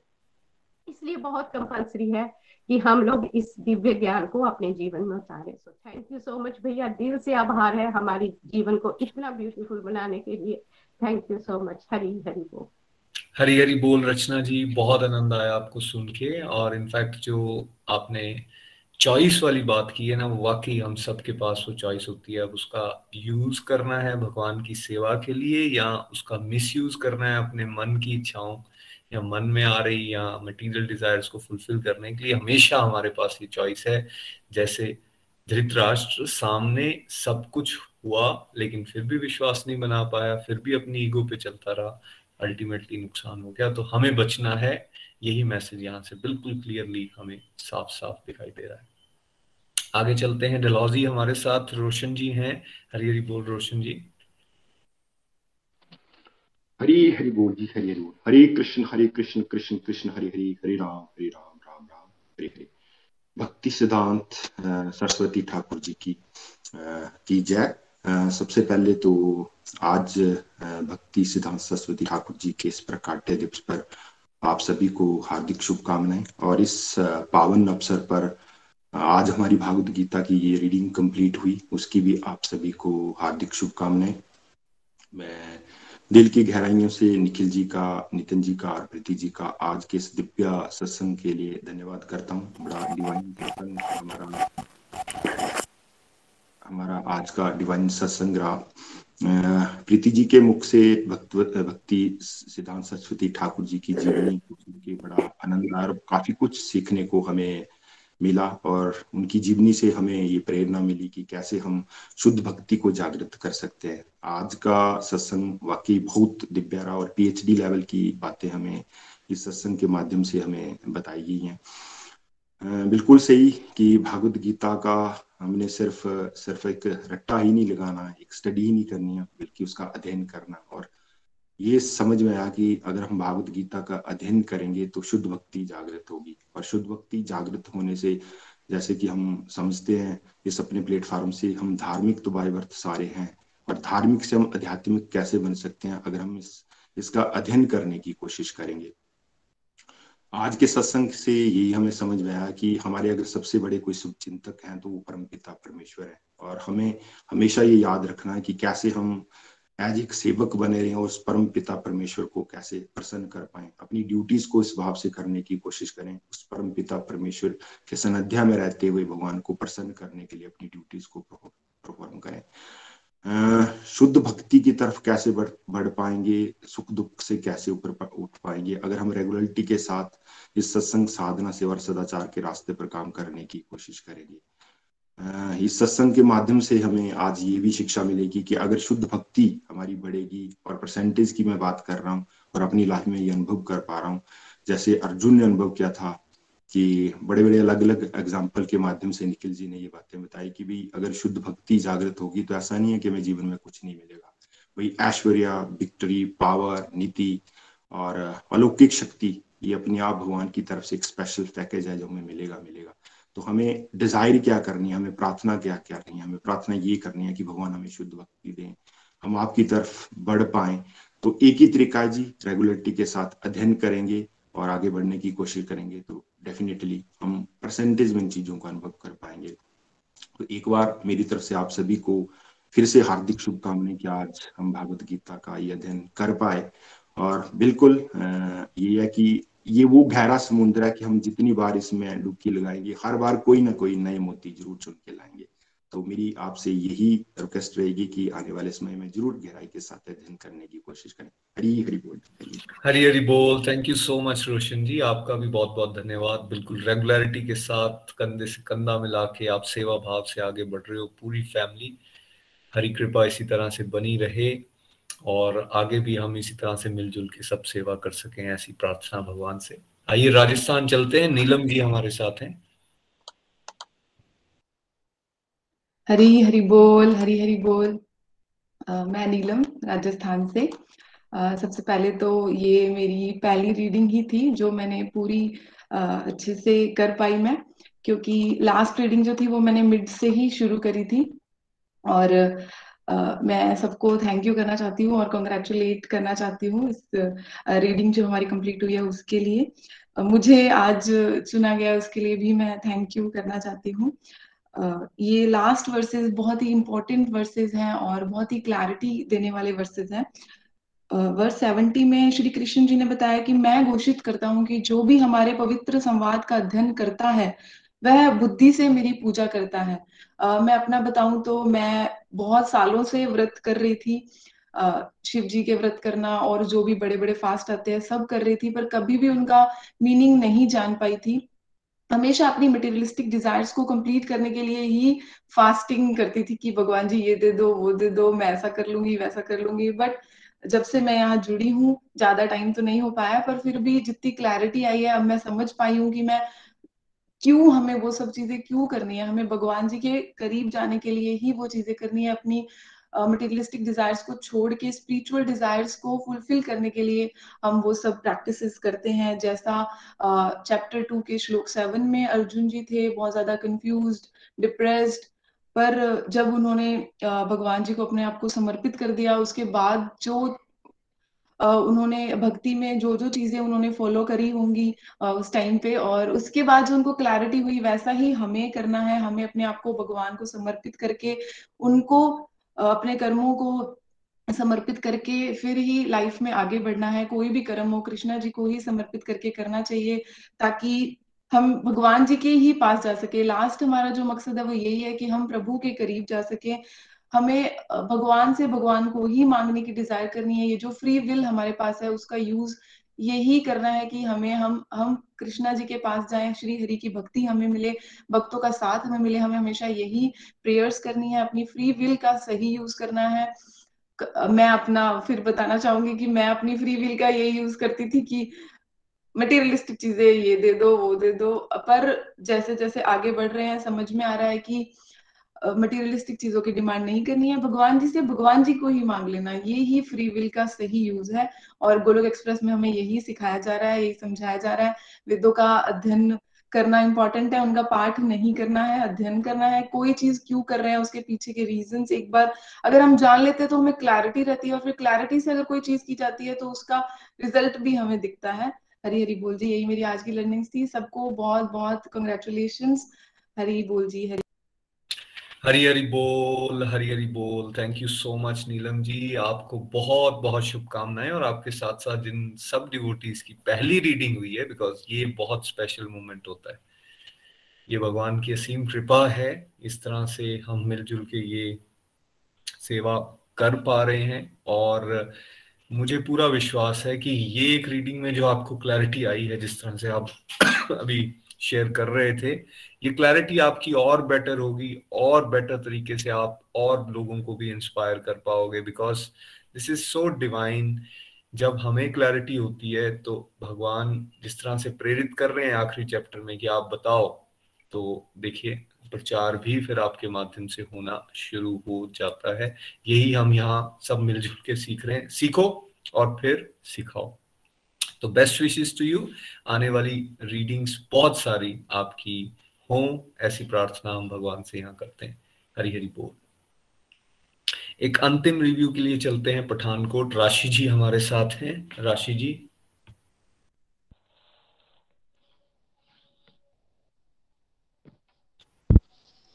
हरी हरि बोल। हरे कृष्णा हरे कृष्णा कृष्णा कृष्णा, हरे हरे। हरे राम हरे राम राम राम। हरे हरे। आज का सत्संग बहुत ही दिव्य सत्संग और आज आपको बहुत बहुत, सबको बहुत बहुत कॉन्ग्रेचुलेशन कि आज हमारी भगवत गीता की रीडिंग जो है वो खत्म हुई है। और फ्रेंड्स आज हमने ये समझा है कि हमें भगवत गीता का अध्ययन करना है। क्योंकि जब मैं गोलक एक्सप्रेस के साथ नहीं जुड़ी थी तो मैं भी सिर्फ़ भगवत गीता की मैंने रीडिंग ही की थी और मेरे भी ऊपर ऊपर से निकल गई थी, मुझे कुछ समझ नहीं आया था। लेकिन जब मैं गोलक एक्सप्रेस के साथ जुड़ी तो मैंने ये जब रीडिंग करना शुरू किया तो मुझे बहुत ज़्यादा मतलब कंसेप्ट मेरे क्लियर हुए। मुझे समझ आया कि हम जितना इसको पढ़ते हैं, हमें और ज़्यादा समझ आती है। तो हमें लगातार नित्य, निरंतर जो है, इस पे भगवत गीता की रीडिंग करते रहना। ये नहीं कि हमने एक बार पढ़ लिए सुन लिया तो हमने खत्म कर ली, बस सब बंद कर दी। नहीं फ्रेंड्स, हमें लगातार इसको आगे अपने जीवन से कभी भी इसको दूर नहीं करना। लगातार जब हम इसके साथ जुड़े रहेंगे ना तो हमारे, हम कभी भी भगवान से दूर नहीं जा पाएँगे। हमें भगवान से दूर नहीं जाना, हमें भगवान के बिल्कुल करीब रहना है तो हमें भगवत गीता को कभी भी छोड़ना नहीं है।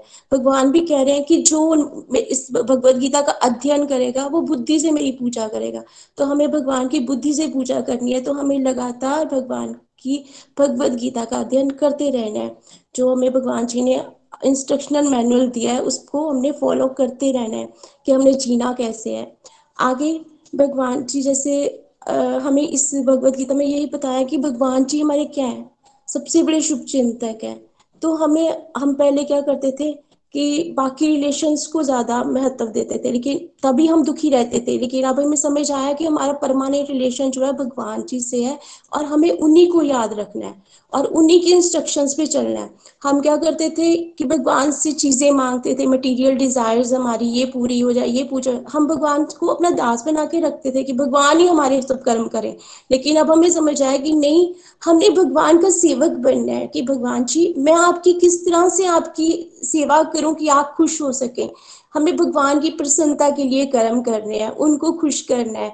हमें उनके दास नहीं बनना खुद उनके सेवक बन के सेवक बन के उनके अब उनके उनकी खुशी के लिए अपनी हर ड्यूटी करनी है। उनसे उनकी सेवा मांगने की किस तरह से मैं आपकी सेवा करूँ?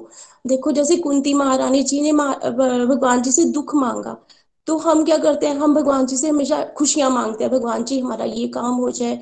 भगवान जी मुझे आ, मेरे बच्चे की नौकरी मिलने लग जाए, ये शादी हो जाए। हम कभी नहीं कहते कि भगवान जी हमें भक्ति दे दो, हमें बस आपका साथ चाहिए। तो हमें हमेशा भगवान जी से उनकी शुद्ध भक्ति मांगने की, भगवान जी ऐसा क्या काम करें जिससे आप खुश हो? हमें भगवान की प्रसन्नता के लिए कर्म करने हैं, उनसे शुद्ध भक्ति मांगनी जैसे हनुमान जी ने भगवान जी की भक्ति मांगी है भगवान जी के ही हर कर्म किया, भगवान जी के लिए। तो हमने भी भगवान जी के लिए कर्म करने हैं। और आगे भगवान जी कहते हैं कि जहाँ संजय ने भी कहा है कि जहाँ धनुर्धर अर्जुन और जहाँ भगवान श्री कृष्ण है, वहीं ऐश्वर्य, विजय और अलौकिक शक्ति और नीति है। तो फ्रेंड्स हमें क्या बनना है? अर्जुन के फुट स्टेप पर चलना है। अर्जुन जैसे फोकस थे, बिल्कुल फोकस था उनका मतलब धनुर थे अर्जुन से धनुर्धर थे फोकस थे वैसे हमारा फोकस भी सिर्फ़ भगवान जी को पाना होना चाहिए। जैसे वो हाई लेवल का फोकस था ना उनका तो हमारा भी फोकस होना चाहिए कि हमें भगवान की प्रेमा भक्ति पानी है। तो जब हमारे, हमारा फोकस जो है भगवान की प्रेमा भक्ति पाना होगा तभी तो हमारे अंदर प्योरिटी आएगी, तभी हम भगवान जी की भक्ति कर पाएँगे, तभी भगवान जी ये श्योरिटी क्या कहते हैं, उसे ऐश्वर्य भी मिलेगा, विजय भी मिलेगी, अलौकिक शक्ति भी मिलेगी और मोरालिटी भी मिलेगी। तो फ्रेंड्स हमारा जो फोकस मेन यही होना चाहिए कि हमें भगवान जी की शुद्ध भक्ति ही चाहिए और हमें कुछ नहीं चाहिए। जब हम भगवान जी की शुभ भक्ति करेंगे, भगवान हमें खुद ब खुद सब कुछ दे देंगे। जैसे उन्हें प्रहलाद जी को खुद ब खुद सब कुछ दे दिया और उन्होंने सुधामा जी को, जो कि उनके परम भक्त थे, उनको उनको खुद ब खुद सब कुछ दे दिया। कुछ मांगना मांगा नहीं उन्होंने। भगवान ने खुद ब खुद सब कुछ दे दिया। ध्रुव महाराज जी को भी सब कुछ दे दिया। तो इस तरह से हमने भी भगवान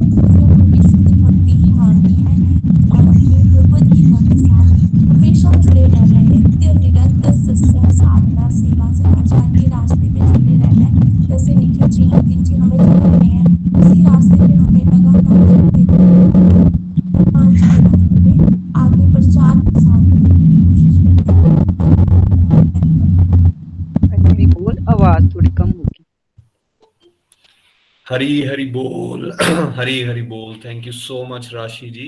Thank you so much बहुत अच्छा आपने कंसेप्ट पकड़ लिया है। आपको भी बहुत बहुत शुभकामनाएँ। भगवान की कृपा इसी तरह से बनी रहे। आइए फ्रेंड्स अब चलते हैं। ईशा सोनी जी को सुनेंगे। चंबा से आज का भजन हमें सुना रही है। हरी बोल भैया prayers oh I am really very sorry Rupali ji. Prayers कर लेते हैं ईशा जी उसके बाद। रूपाली जी प्लीज़ क्विकली हरी हरी बोल एवरीवन जय श्री कृष्णा। सभी को बड़ी बड़ी शुभकामनाएँ। आज हमारा एक भगवत गीता का कोर्स कंप्लीट हुआ है और ये एक अपने आप में ही हमें ऐसे लगता है जैसे हम कहीं ऊपर हिमालय पर्वत पे पहुँच गए हैं। तो सभी को बड़ी बड़ी शुभकामनाएँ। जिस तरह से हम रोज नित्य ये करते रहे, हमने यही यहाँ पे रुकना नहीं है। और नेक्स्ट रीडिंग जब करेंगे तो हमें ऐसे लगेगा कि हमें कुछ और सीखने को मिला। तो वंस अगेन सभी को शुभकामनाएँ, जिनकी फ़र्स्ट रीडिंग हुई है, उनको भी हरी हरी बोल हरी हरी बोल। चलिए हम प्रेयर सेगमेंट की तरफ़ चलते हैं। अनु महाजन जी एंड फैमिली नीलम जायसवाल जी, शिप्रा जी के son Aarush, Natasha Puri ji and family और गीता जी के लिए। इन सबकी complete health and complete happiness Reena Devi ji and family Sangeeta Soni ji के हस्बैंड रजनी बालाजी, किरण छाबड़ा जी, इन सबकी physical health mental health and family health Geeta Khanna ji की sister Santosh ji के बेटे हॉस्पिटल में है, वो जल्दी घर आ जाए। प्रवीण जी की daughter Neeraj Singla ji and family Bindu Khurana ji के son Surekha Sharma ji and family इन सबकी physical health mental health and spiritual health Monika Vadra ji, Asha Joshi ji की देवरानी आईसीयू में है। पूजा महाजन जी के बेटे पारस एंड मानस जी, राजकुमारी जी के सन सुशांत।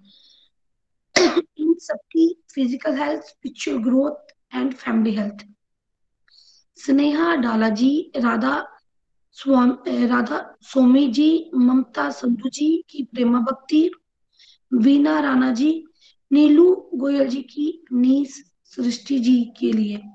इन सबकी physical health mental health and family health Suman Soni ji, Anisha Arora ji की फैमिली ईशा सोनी जी, रंजना समी जी के सन ध्रुव की आईज सर्जरी है। इस बच्चे के लिए भी हम ज़रूर प्रेयर करें।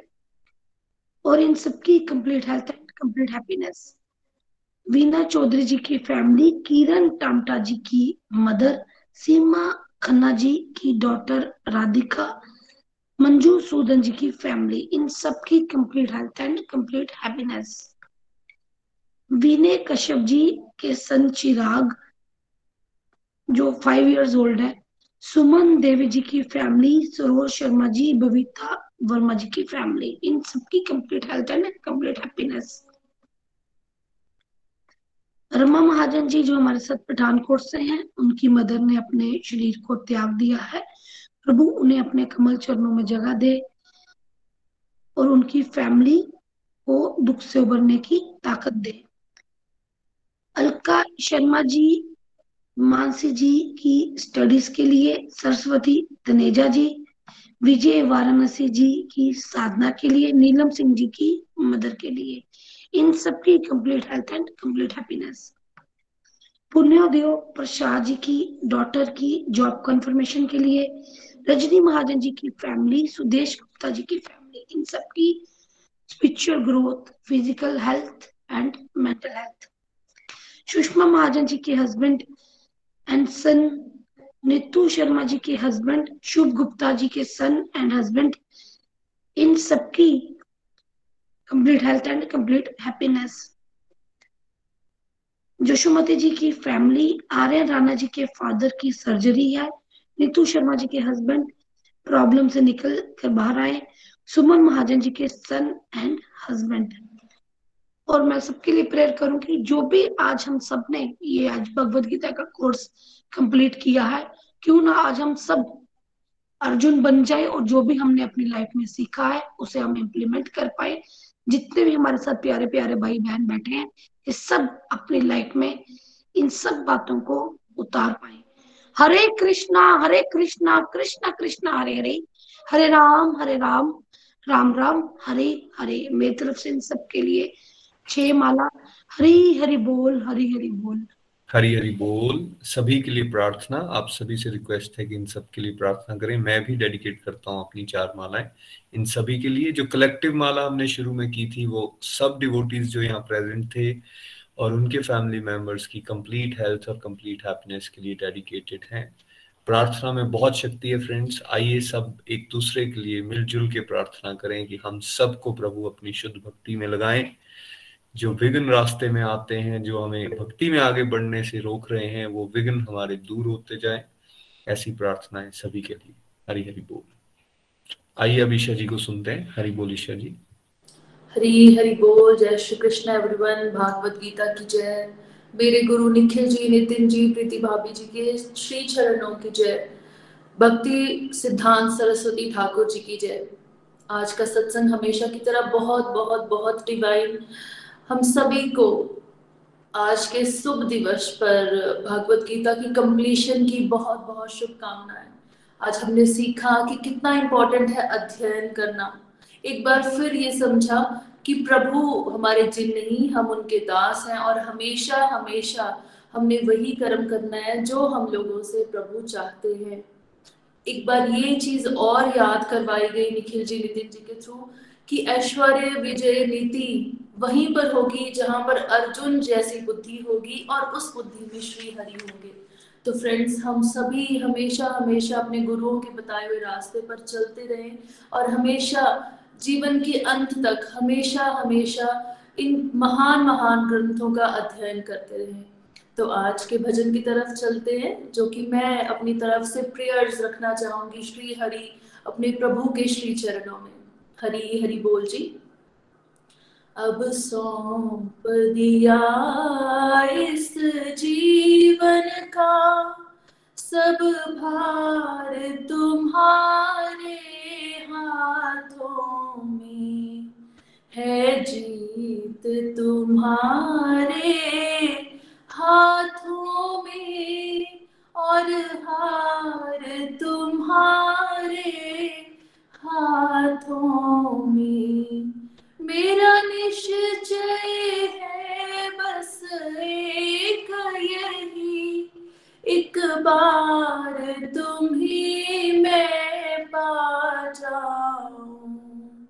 अर्पण कर दूँ दुनिया भर का। सब प्यार तुम्हारे हाथों में। हे प्रभु, हे नाथ, भागवत गीता पढ़ करके मेरी बस यही रिक्वेस्ट है आपके साथ कि कृपया कृपया मेरी सब की सब इच्छाओं को दरकिनार करके प्रभु, आप मुझे प्रेमा भक्ति दे। मुझे इतनी बुद्धि दे कि मैं अर्जुन जी की तरह आपके आगे समर्पण कर सकूँ, प्रभु। जो जग में रहूँ तो ऐसे रहूँ कीचड़ में जो कमल का फूल रहे, मेरे सब गुण दोष समर्पित हो। करतार तुम्हारे हाथों में। हे प्रभु, इस जग में मैं अब इस तरह रहना चाहती हूँ, जैसे कमल का फूल कीचड़ में रहता है। मैं अपना हर कर्म आपको समर्पित करना चाहती हूँ, हर सुख दुख मैं आपके साथ जोड़ना चाहती हूँ, प्रभु। यदि मानव का मुझे जन्म मिले तेरे चरणों का मैं तो पुजारी बनूं। इस पुजारी की एक एक रग रग का होता तुम्हारे हाथों में। हे प्रभु, अपने गुरुओं के माध्यम से, निखिल जी, नीति जी, प्रीति जी के माध्यम से यही समझाए कि इस दुनिया में अब दोबारा नहीं आना है। लेकिन प्रभु, अगर दोबारा आना भी पड़े तो मैं चाहती हूँ कि हमेशा मेरी लगन आपके साथ लगी रहे। मैं आपकी पुजारी बनकर रहूँ, हर सांस में आपका स्मरण करूँ और मेरी हर एक रग रग आपके नाम से चले। जब जब संसार का कैदी बनूं निष्काम भाव से कर्म करूँ। फिर अंत समय जब प्राण तजू हो नाथ, तुम्हारे हाथों में। हे प्रभु, हे नाथ, हे करुणा निधान, अगर इस दुनिया, इस मटेरियल वर्ल्ड का फिर से मुझे कैदी बनना पड़ा तो भी प्रभु, हमेशा हमेशा मैं जो कर्म करूँ, वो आपके साथ जुड़कर करूँ। जो हमारे गुरु हमें रोज सिखाते हैं कि निष्काम होकर के हर एक कर्म को प्रभु के साथ जोड़ना है, उस तरीके से मैं अपने जीवन को निर्वाह कर सकूँ। मुझमें, तुझ में बस भेद यही, मैं नर हूँ, तुम नारायण। मैं हूँ संसार के हाथों में। तुम संसार संसार तुम्हारे हाथों में। मैं हूँ संसार के हाथों में। संसार तुम्हारे हाथों में। हे प्रभु आपके द्वारा गाए गए इस गीत से मुझे समझ आया कि सच में हम संसार के हाथों में हैं और इन तीनों गुणों के चक्कर में बस नाच हैं और आप इनसे ऊपर हैं और बस आप ही हैं जो हमें इस माया से निकाल सकते हैं। तो प्रभु, कृपा करिए और इस माया से हमें निकालिए। अब सौंप दिया इस जीवन का सब भाव हरी, हरि बोल। सॉरी हरि बोल। हरी, हरि बोल। हरे कृष्ण हरे कृष्ण। कृष्ण, हरे। हरे राम हरे राम राम हरे हरि हरि बोल हरी हरी बोल। Thank you so much Isha ji beautiful message beautiful प्रार्थना। एक बार आप सभी को फिर से हृदय की गहराइयों से बहुत बहुत शुभकामनाएँ। भगवान श्री हरि की कृपा सभी पे बनी रहे। आइए आज के सत्संग को इसी प्रार्थना के साथ हम विराम देते हैं हरे कृष्णा हरे कृष्णा